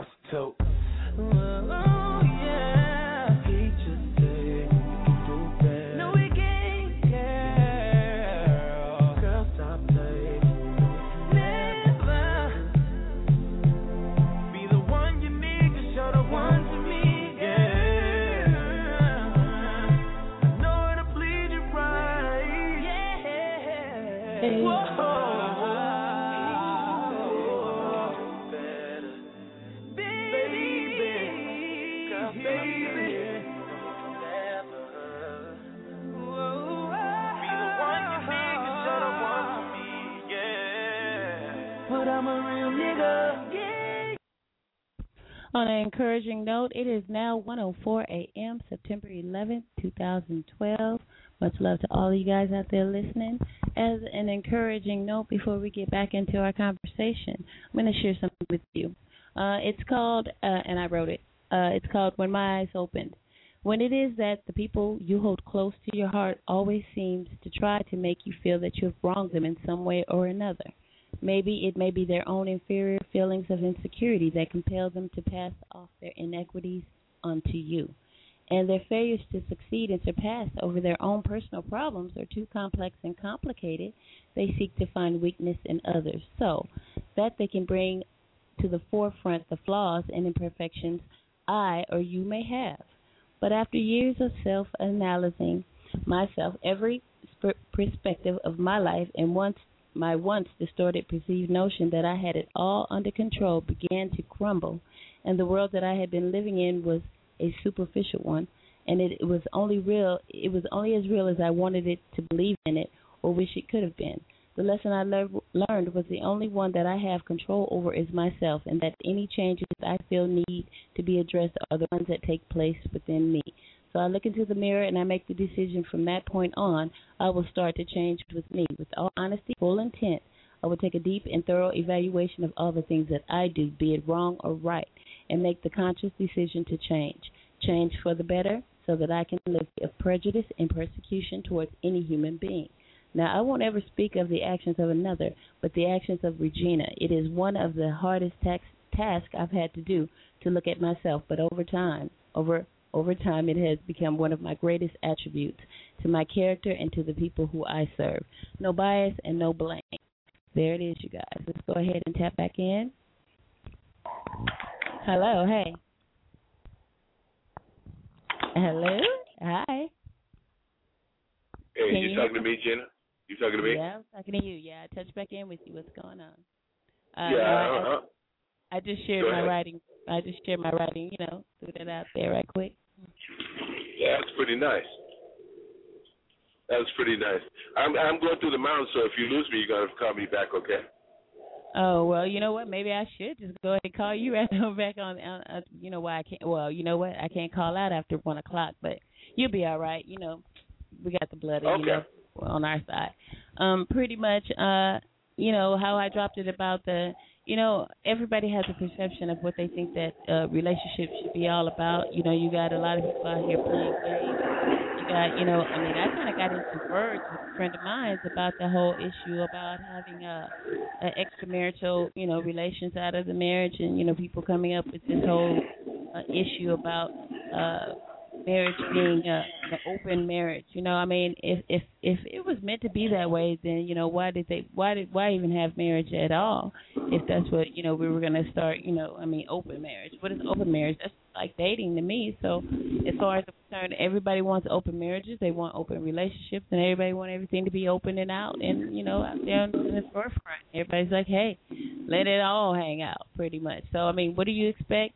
I mean, you know, you coming clean and saying, you know how you pretty much view women, and you know, and you keeping it real. You know, not too many men out here want to come out and say that they did X amount of things and they lived the life that, you know, you have and can admit it today, and want to give, you know, other people out there. And yeah, I mean, because not only to the woman but to the men, you know, you give them something to think about, you know, to say, well, hey, they need to start, you know, I mean, really, if they're gonna be in the game to play games, then, you know, this is all I say: stay in your own backyard. Well, you know, you don't have to have many women to get, you know, to get satisfied. You just have to have the right one. You know, if you just pick the right woman, then you won't have to have many women to you know, make it happen for you. You know, that's one thing. That's why I stuck with my wife all these years, you know. That's the right woman for me. She's like a soulmate, you know, and that's why our thing lasted this long, you know, because she put up with my garbage and I put up with her garbage, and, you know, eventually we settled down and got it right. You know what I'm saying? So, you know, I just ask people to take your time and pick a good mate, and pick someone that has what you need and has what you want, so that you don't have to go looking for it in other places. Because I know how it is, you know. It's either you get somebody that really good in bed and they can't cook, or you get that 20% thing, you know. You get somebody that's got a car and they're no good in bed, you know. You never get it right, you know. So you got to get somebody that's well-rounded, that fits your needs to settle down with, and so that they will become a good mate for you, you know, or somebody you can talk to. A lot of people, They get with somebody because they look good, but they can't hold a conversation. What's that? You're lonely on the end of conversation and intimacy, but you got someone that looks good on your arm. That's kind of like dumb. And so I also feel a lot of men claim that they're not really good communicators either. A lot of people say they're not good communicators, and I don't know. They need to learn. They need to learn because a woman is emotional, men are logical, and when a woman is emotional, and they're going to want to talk. Guys got to get out of the box on that. I don't want to talk, and I'm going to my man cave, and all the cliches that's been going on through the years, because that's why divorce is happening. Because a woman, sometimes she has to express herself because maybe it's something heavy on her heart that she has to let off.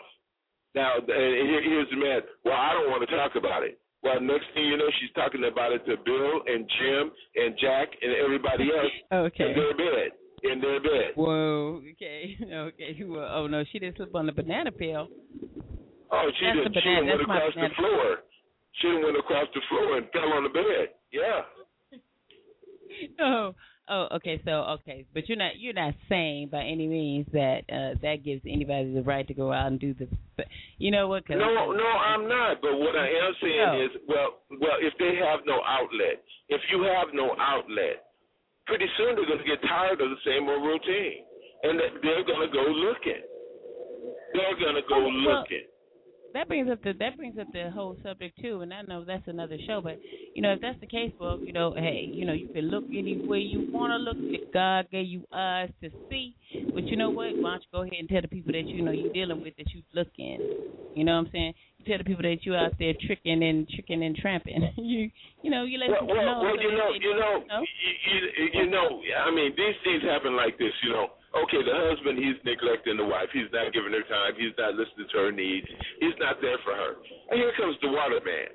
The waterman knocks on the door. He it don't matter. Sparklers, Yosemite, whatever it might be. He's saying all the right things to your woman. Oh, is that right? Oh, well, I'll listen to you. I'm going to be there for you. Now they have built a relationship. Next thing you know, there you go. Bam, bam, waterman. There you go. The waterman is in your bed. Yep, that's right. And he's in your bed because you didn't do your job. You did not do your job. You did not take care of her emotional needs. And that's where men lose it, and women lose it because women they sit up there and they try to take a grab of something that they can't. They need to sit back and relax. And come at it at another angle instead of being so aggressive with a man, because you be aggressive with a man, first thing he's going to look for is a lady. He's not going to look for her. He doesn't need anything aggressive. He needs something soft. You catch more bees with honey, ladies. When you're soft with a man, then you got him. You got him. I almost said something else. You got him. But when you get hard with him, any old body, because you just like a homeboy at that point. So, you know, we have to learn how to treat each other so we can have good relationships. Go ahead, Gina. Hey, yeah, I got somebody at home who has something to say about that. Why do we put a lot of emphasis on what women should do? What happened to this men? Why put so much emphasis on what women should do? What about what it is that men should do? That's coming from the outside world texting it in. Well, you want me to answer that, or you gonna answer that? No. You know what? Hey. You know, I'm rolling with you. All right. Well, I don't put it on. If you just listen, if you hear me now, I put it on men too. I put it on everybody. Yeah, we all. I've never been one sided. I never will be, because we all have to get it together to make it work. I put a lot in the corner of women because women have a lot of more control than they think they do. Women, this world would not exist if it wasn't for women. Women are nurturers, and what they do is they make things work. They know how to cuddle and teach love and teach, you know, all the things men don't have. Matter of fact, you find a good relationship when you find a woman that has something a man needs, and a man that has something that a woman needs. You put them both together, and then you become whole. So I put a lot on women because women, they teach the kids. They teach the kids how to love. They teach the kids how to react at certain points. And then the man comes in when the kids become 12, and he takes over from there. That's Bible. The Bible states that. So, you know, it's a him and her thing. But, you know, we have to get it together so we can put the puzzle pieces together so we can have a good relationship. Okay.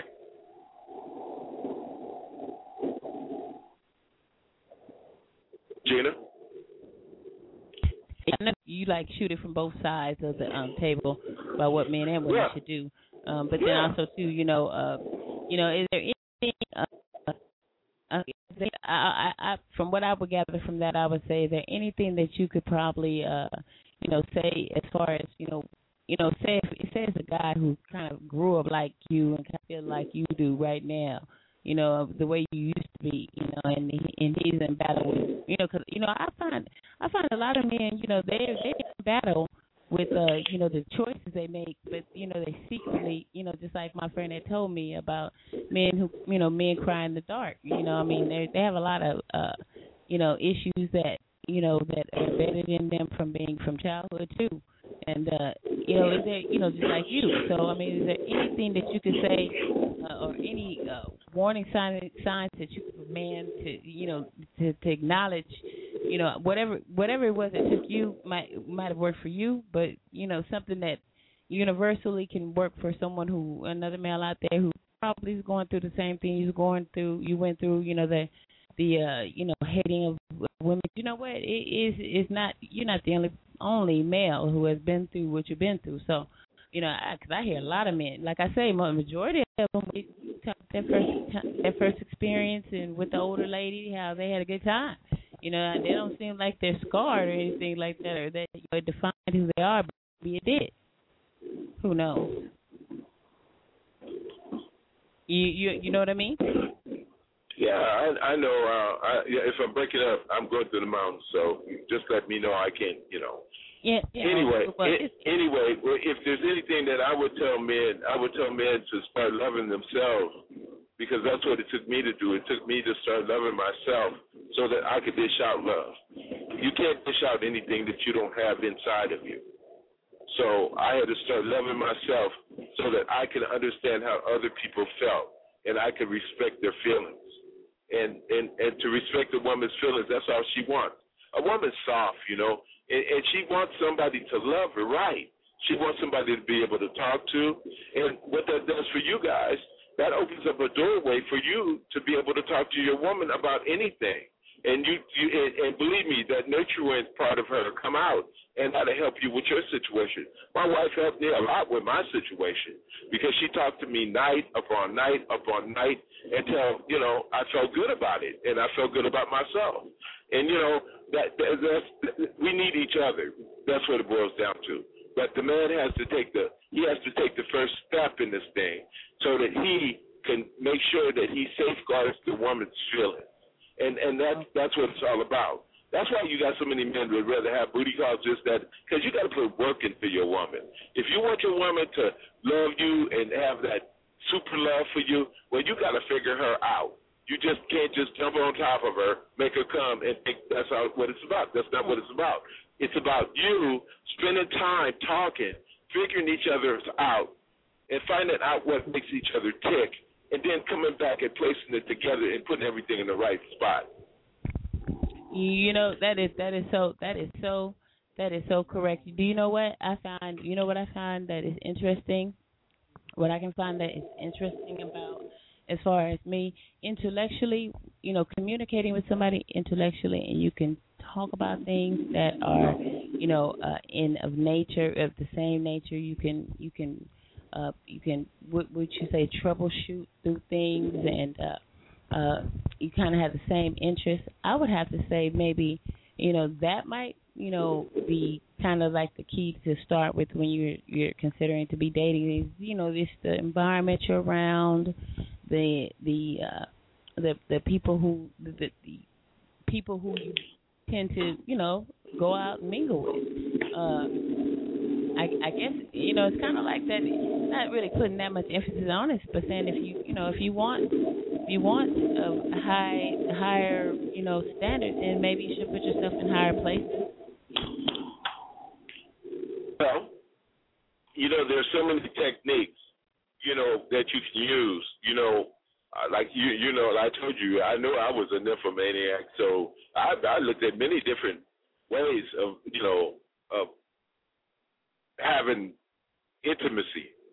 And, you know, you don't have to penetrate a woman to satisfy her. You can satisfy her by holding her and hugging her and assuring her that you'll be there for her. See, guys don't want to put that work in, and that's where we're falling short right there. You know, they don't want to give them the romance that comes along with the pleasure. And they think that, you know, the pleasure is just the penetration. That's it's a little bit more to it. And for what they want. They want that. They want a woman to love them right. Well, they got to treat the women right. You know what? Come to think about that too, just in defense of, you know, when you say romantically, I think that's what you were telling me the night before. Well, earlier when we were talking about it, you were saying that sometimes us women, and you know, I don't think men have the problem as much as we do, is confusing sex with romance. Right. They are. For women, we tend to confuse sex with being loved. Or that. I know we do put more on it. You know, we all ooh, and all that, right? But we read much more into it than what it really is, and that's something that probably we need to start. You know. And you know what I've learned though, you know, you have to kind of like put yourself, and I guess that's because I do have a little testosterone that runs through my body that I can back it up and be like, what?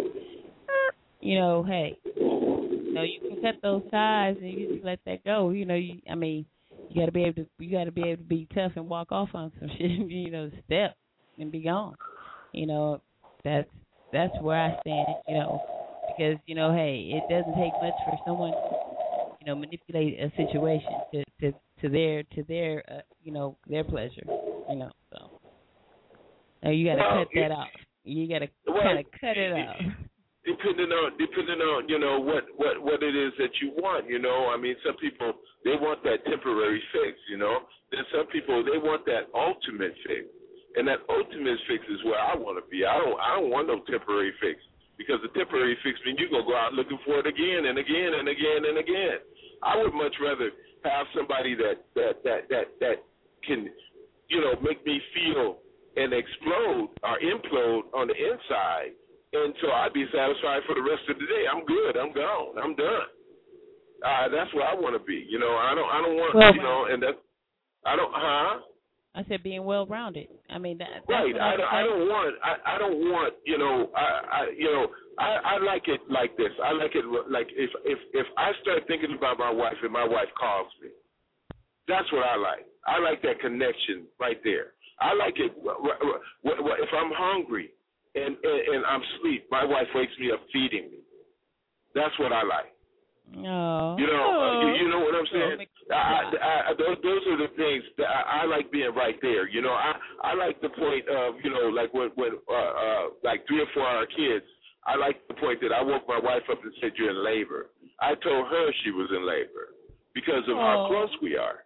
You know, how close we are, you know? And that bond right there is where the love is.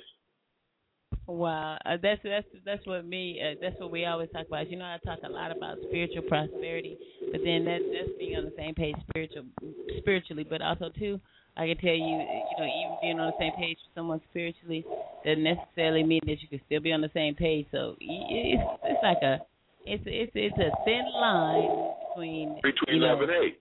It is exactly. because you know, I mean, I remember when we were connected. Totally, years back, and I remember, man, all we had to do is look each other, and we would explode from the inside out. And you know, and I do mean explode too. I do mean it. And you know, it was the craziest thing. We didn't even have to pull off our clothes. So you know, Yeah, I mean, didn't even have to. I mean, it was that deep. It was so deep that her heart would stop. Oh. And we called the paramedics 3 times, so I know. So you know, they were talking about. No, I'm just saying. You know, I ain't bragging. I'm just saying 3 times that you know, until the doctor warned us. He told us we couldn't do it no more. Oh. Well, y'all wasn't knocking down boots like that, was you? No. No, it was such a drain on her it was such a drain on her emotions that you know that she stopped breathing. She just stopped. Is that who you? That's your wife though. That's the same person you're with now. Oh, yeah. That's so sweet. Oh. You're gonna make them but you see, that's the other level. That's the level that people don't know about, and that's the level that they should seek. Well, you know what, mom did tell me about. She said when you know that you're in love with someone, they can make love to you with their mind. That's one thing, Mama. There you go. And there you go. There gotta be some pretty hot. There gotta be some pretty hot folks. The hot. You know, I think that was an island thing because you know our mama she's island men and that's why we. Yeah, she loves those island men. Yeah, honey. Yeah. But I tell you this. I remember. You know, this is when we were about 18, and we had a contest who could make who do what the most. And I remember that. God, she took me up to about 22. And I took her up to about 48. And I remember we didn't get out of that. But we were stuck in bed forever. We couldn't even get out of bed. And I remember these things because these are the special things that nobody else done or nobody else could do to me. And, you know, and that's what made it special. And that's why I'm here for the long haul right now. I think I go back to those things. I remember to show you, I remember what made me fall in love with my wife. Should we more so start focusing on things that we can find that are most appealing in the people we're using today? Well, what we should be more open-minded, you know, because the very thing that made me fall in love with my wife was the very thing I hated. Well, sorry for that. I was like, you mean? I'll break it down. We were walking in front of Martin Luther King, and it was me, my wife, and Yolanda. Remember Yolanda? It was me, my girlfriend Yolanda, and my wife was my girlfriend's best friend, one of her friends. Oh, that's another show. That's a whole nother show. And my wife was, you know, I hated bell bottoms. I hated bell bottoms with a passion. I don't care who wore them or how they wore them, I could not stand bell bottoms. And my wife had on some beige bell bottoms, and you know she's really really shapely, and I was looking at her walk, and her man she was just beautiful in the bell bottoms. And in my mind I heard music. It was like some love song was playing, and next thing you know I was on her like white on rice, and she made me wait. She honestly made me wait. She made me wait 6 months. So we should wait. We should choose mates that'll wait on us. No, I'm just I mean, it was like. Huh? What do you think about the 90-day hold? Well, that's kind of extreme. 90 days. I mean, you know, I don't know, you know, because I guess it depends on the individual. Some people could do it. 90 days is kind of extreme. I think, you know, in a serious relationship, however long it takes, I'll go there. However long it takes, because you never know if somebody was, you know, messed up or hurt from their prior relationship, and they need some time to get that other person out of their system. So what do you say about the first time date? Well, it depends on the people because I, you know, in my lifetime, I've met some pretty crazy people on the first date, you know, and it turned into relationships. From what you know now, you know, what would you say for men and women? Should they wait before they? I mean, because you know, women are always, you know, we're always pulling the 90-day on a brother. So I'm talking about, you know, well, it depends on the situation. You will know if it's the right person. Women know. Women can look at you two seconds and know if they're gonna sleep with you. Come on, women know. You know, and I'm not advocating sleeping with people. I'm not advocating that because that's not where I'm coming from. Where I'm coming from is you know who turns you on. But the problem is you have to know beyond the turn-on point. Yeah, you have to know them. You have to get familiar with who they are. You have to know the person. Forget about the penis. Let's talk about the person. Or the vagina. Hello. Yeah. Or the vagina. Either way it goes. Hey, come on. Either way. Either whatever rocks your boat. Because you got to understand. Go ahead. You gotta admit, sometimes you could be with a person for a million years and not really truly know them. So it's that's because you didn't take the time to figure it out. You didn't take the time to figure it out. It's your responsibility to figure out who you with because it could very well cost you your life. Yeah, that's one thing we can't promote is do the right thing when it comes down to that because. You know, protect yourselves, people, because, hey. I have never saw such a careless society where you can be with somebody and not know who you're with. You hear about it so much.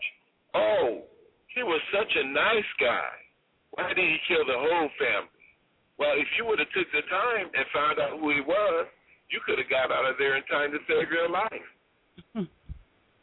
Oh, you ain't saying, I get it. So, in other words, you talk about when with the, the tragedy happens and everybody's like, well, he was such a nice person. And come to find out. That's exactly right. And nobody took the time to find out what made him tick or who he was. They just took it for granted. And that's what people do. They get comfortable and they just take it for granted that this person is what they see instead of going on the inside and finding out what's inside of them. You know, speaking of that, one of the shows it was going to be for tonight was going to be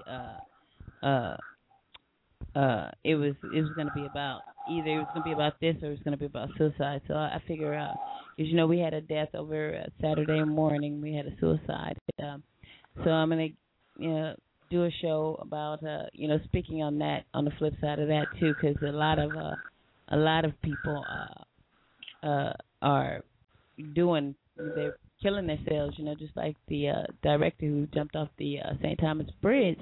So, we're going to touch on doing some things about, whether, and from my point of view, from my human service point of view, and hopefully we can have, Cherokee and, some of the other people out here who can come in and represent on what are the signs that we can see where, when people are in that kind of distress, because we do need to start paying more attention, and if we do pay attention, pretty much, I guess everybody has to really get sharp on their people skills.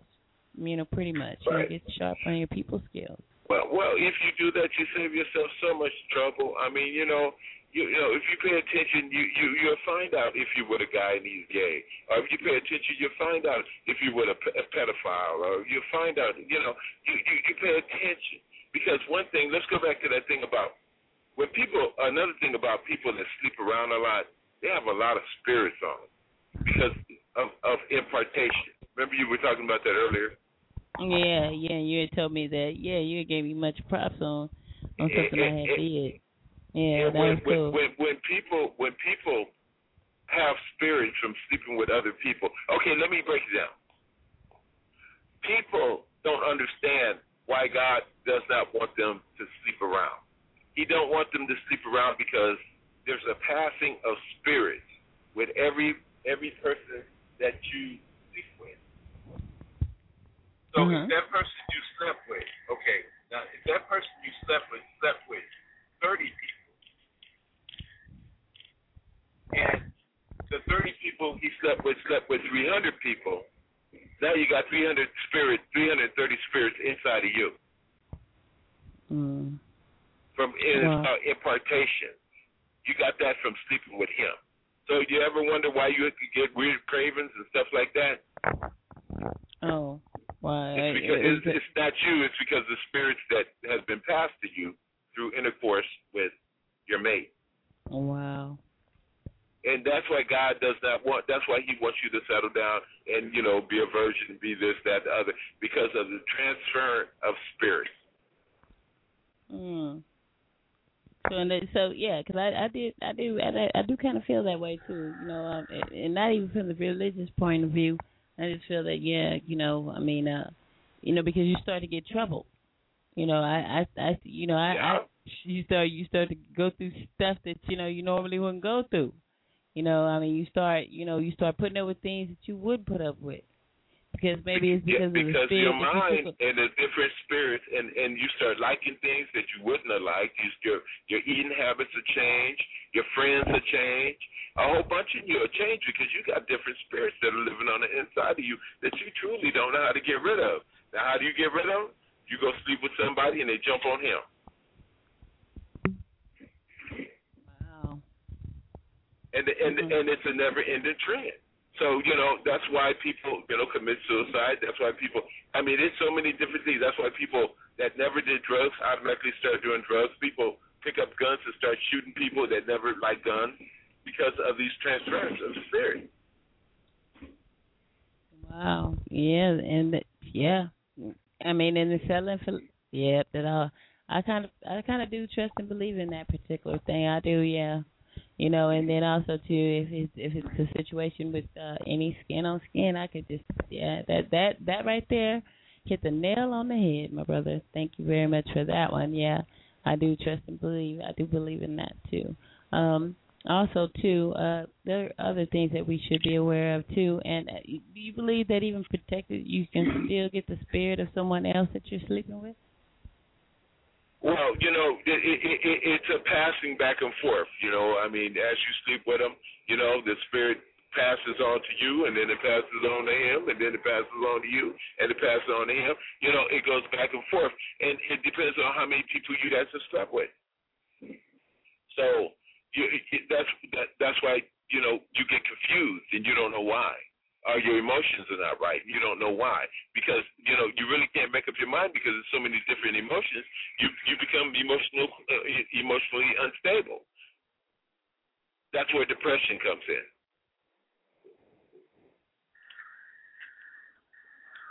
And the first thing people say when they're depressed, I don't know why I'm sad. And they're telling the truth. They don't know why they're sad. They're sad because there's so many different things on the inside of them fighting.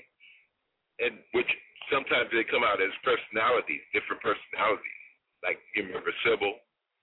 Something like that. You there? Yeah, I'm right here. I can go way far back. Yeah. I can go way far back. Way far back. They, I mean, you know, and then they set a foundation within you, and you end up losing yourself. Yeah, and your purpose. Wow. Well, you know, they stand at the forefront of your life, and your real spirit takes a step back. Mm. So you start having spirits doing different jobs that your real spirit won't do. Okay, let's say you need to be bold. Okay, you got the bold spirit that'll come out. Or let's say you want to cuss out somebody, you got the cussing spirit that'll come out. Let's say you have the seductive spirit that comes out. Before you know it, you got a spirit for everything that you do. Wow. Just with that, we're gonna go ahead. I'm gonna go ahead and take a short break, and I'm gonna go ahead and play just in acknowledgement of what we're talking about. What we're saying, pretty much, basically, in the days to come, we need to slow it down, back it up, take it easy, and figure out what it is that we're looking for, and see what it is in these people that we're dealing with. That, you know, are we going to find what we're looking for? Can we see it? Is it deep down inside? Hang out there with me, Bishop. We'll be right back after 2 and 2. Here it is, Mary J. Slow down. Slow down, baby. The loving ain't going nowhere. Hey, baby. Hey.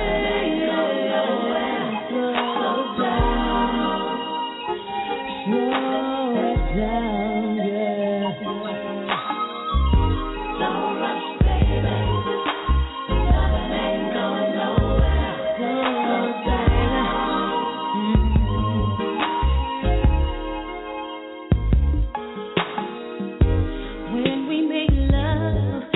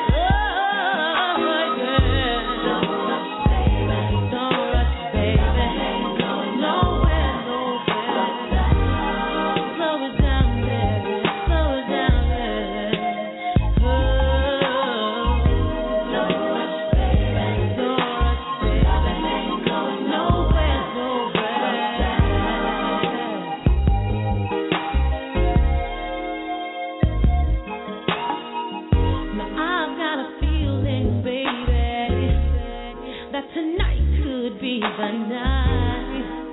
Don't rush it, don't fight it.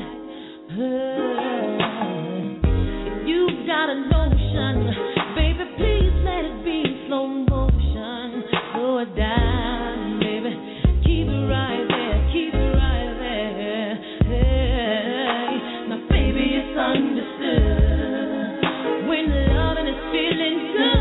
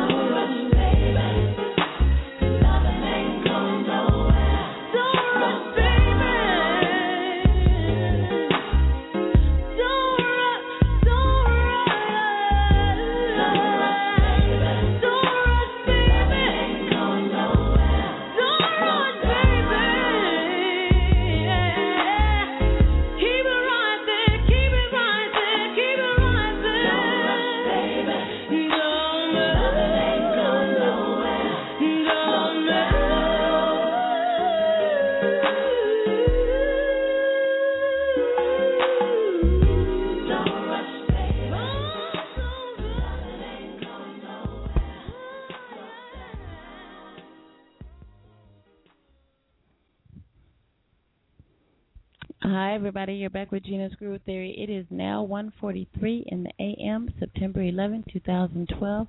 Thank you for being out here tonight. We're going to go ahead. We're going to take out this last, 15 minutes, and we're going to spend a little bit of time talking about what it is that we can do. Where are you guys at with it? Maybe we're going to send some shouts out for some spiritual things.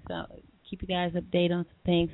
By the way, I haven't been representing for Shades of Africa. It's located at 101 East 4th Street in Long Beach, 90804. Shades of Africa is a very culturally motivated store where you can find sage, you can find shea butter, natural, you can find anything that you beauty things for your hair, for your skin, for your nails, for your spirit, for your soul. Hey, she even has stones for you that you can rub on and change your mood. And there's a lot of little things, books, and by authors that you wouldn't find normally in your Nobles and Barnes and Nobles or anything like that. Very cultural driven books and poetry, and as well as oils and body oils and things that she makes of her own. So you guys should check that out out here in Long Beach. She also has a store. Her second store is out in the IE. That's out in Corona, California. Shades of Africa spelled with a K, you guys. So go ahead and check her out. She is one of the most motivating women that I've met in quite a long time. She is awesome, and she always spreads her love and her joy and her wisdom with us out here. And we much love to her. Send a shout out to Renee. Hey Bishop, what's going on? I'm here, Gina. Yeah, I found that last song kind of suitable for the whole occasion. No, yeah, oh yeah. Yeah. I'm sitting here now. I'm just thinking, I'm just saying, wow. Yeah, I had to represent, you know how I got to do it. Come on. But you're doing a good job, as long as we help some people, overcome some of the obstacles that, damage your lives, that's all that matters to me, if 10 people, this helps them out, so be it, that's what it's here for. And, it's a good idea you had coming up with this radio station so that, we could help the community. Well, you know what? I'm thinking and making plans what it is and how I'm going to continue to regulate this up.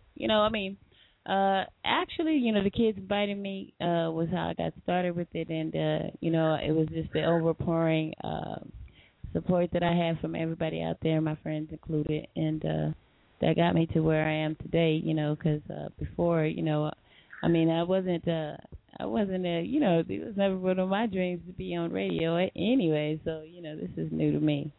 So, I'm just rolling with it, and I'm just keeping in mind that I have people out there who are depending on me to bring what it is that, information and resources that are available, for the people out here. That's just where I'm at.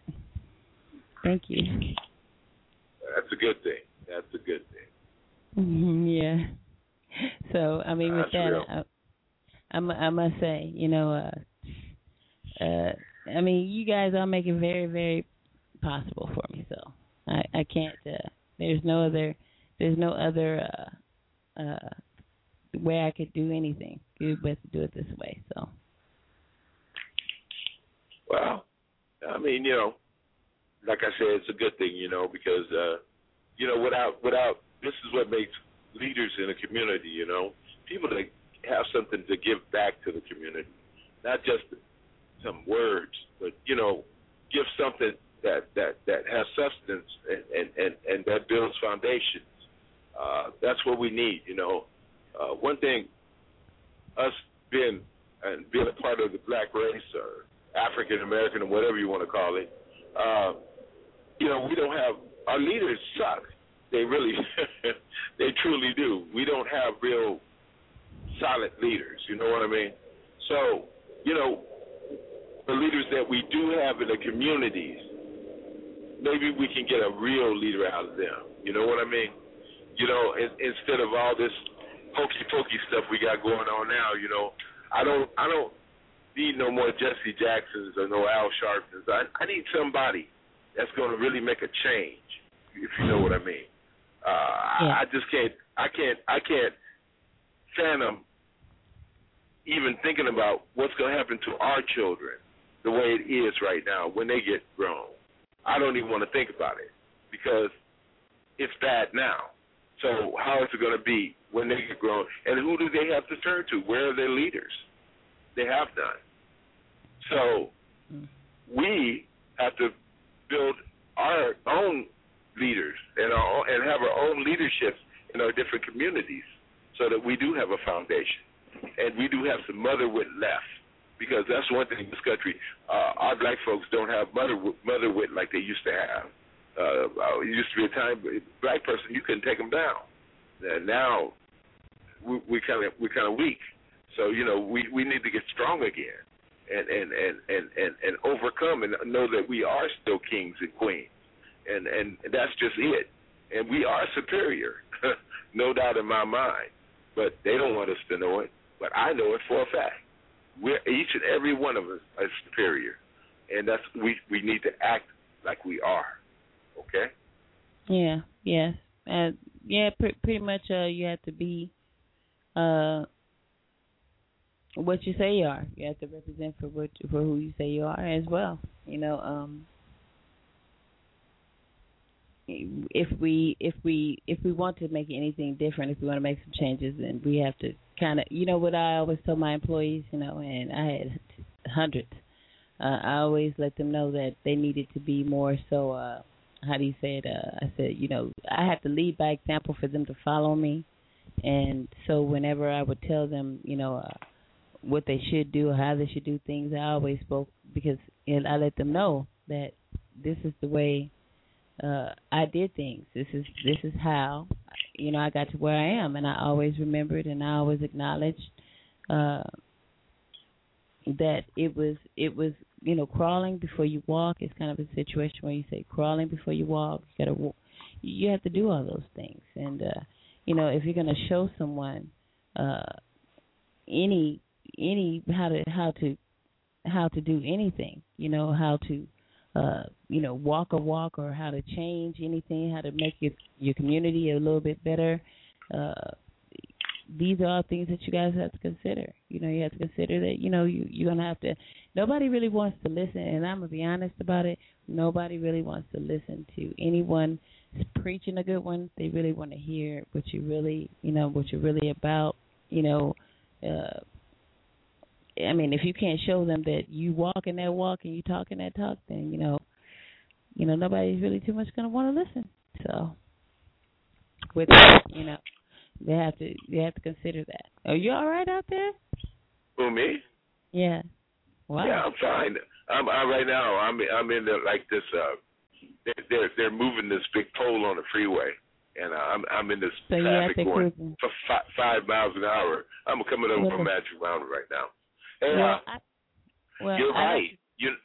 Go ahead. No, I wanted to thank you for coming out here with me tonight and sharing your knowledge with us as well as you have been doing, and I think it's really encouraging for some people to at least know that if you can do it, anybody can do it too. So since we're down to pretty much the end of the show, there's, you know, one last thing you'd like to give out there to the people to, you know, keep them motivated, keep them, you know, pushing. Well, you know, I recommend that people start praying, because we're coming up on a time that we need God, and that's just it. We need Jesus, and that's one of the things that they don't want us to do. You know, they took the prayer out of the school. This country was built on prayer, and just because you pray, it don't mean you're a Bible thumper, and don't mean that you're square. It just means that you're getting ready for your blessings. And we need to pray more and understand what prayer brings into our homes. You know, a lot of homes have children that are out of hand. They're out of hand because the mother ain't getting on her knees and praying like she used to. You know, the Bible states that a praying mother. The father. A praying mother. No, it says a praying mother, first of all. A praying mother, she's a blessing to her kids, and her kids will call her blessed. And it says for a father, he must cover his house with prayer, so that the house will have a solid foundation, and the foundation being Jesus Christ. That man is the head of the house, but Jesus is the head over the man. So, you know, we have to go back to the basic principles that made this place great. And we know that we have an evil government, and we know that this place ain't nothing but hell. But you know what? There's a little taste of heaven in each and every one of us. We have to activate that so that we make our life easier. I'll leave you with that. Well, thank you very much, and that is going to be it for the end of this show. It is September 11, 2012. Thank you, Bishop, for coming out here and sharing your words. And to everybody out there who's listening, keep your heads up, you guys. Keep your eye on what's important. Keep your eye on the ball, people. Learn how to encourage yourself, you know, bring yourself up, bring up your community, bring up your children. You know, like I say, you know, my favorite, I got to play it, though, because I get hyped. So trying to get hyped tonight, as far as like I tell some people out there, say upgrade your guy, upgrade your girl, upgrade your families, you guys. So here you go. Beyonce and Jay-Z, upgrade ya.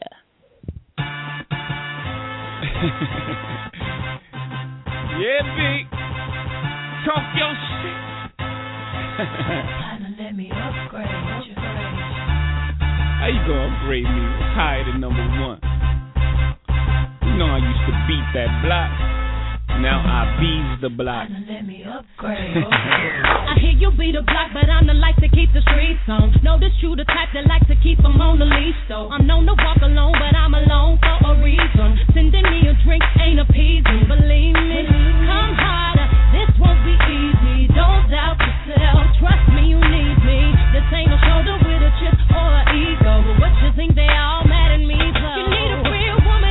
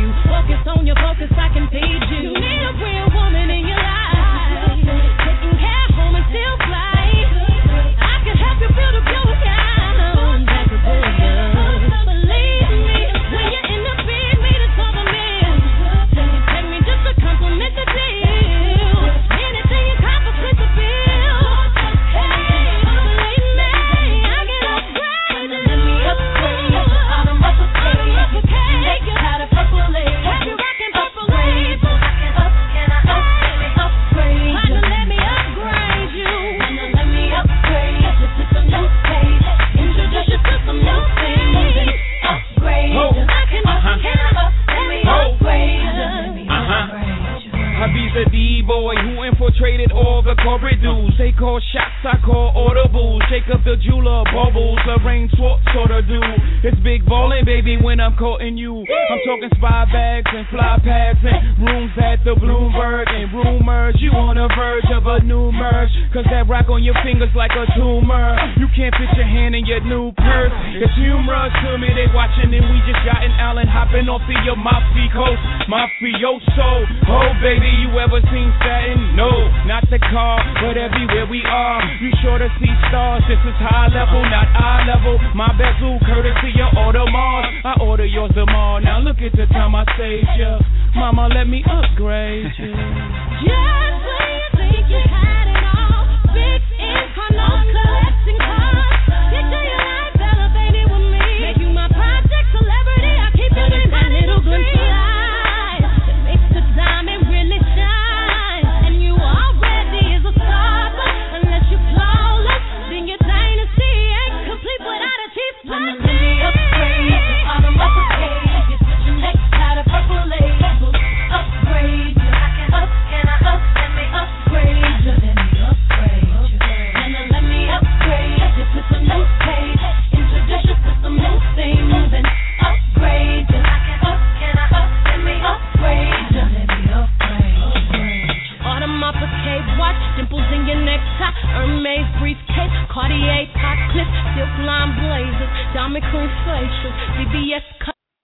Lucky Land Casino, asking people, what's the weirdest place you've gotten lucky? Lucky? In line at the deli, I guess? Aha, in my dentist's office.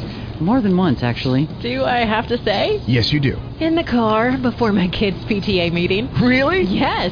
Excuse me, what's the weirdest place you've gotten lucky? I never win and tell. Well, there you have it. You can get lucky anywhere, playing at LuckyLandSlots.com. Play for free right now. Are you feeling lucky? No purchase necessary. Void where prohibited by law. 18+. Terms and conditions apply. See website for details.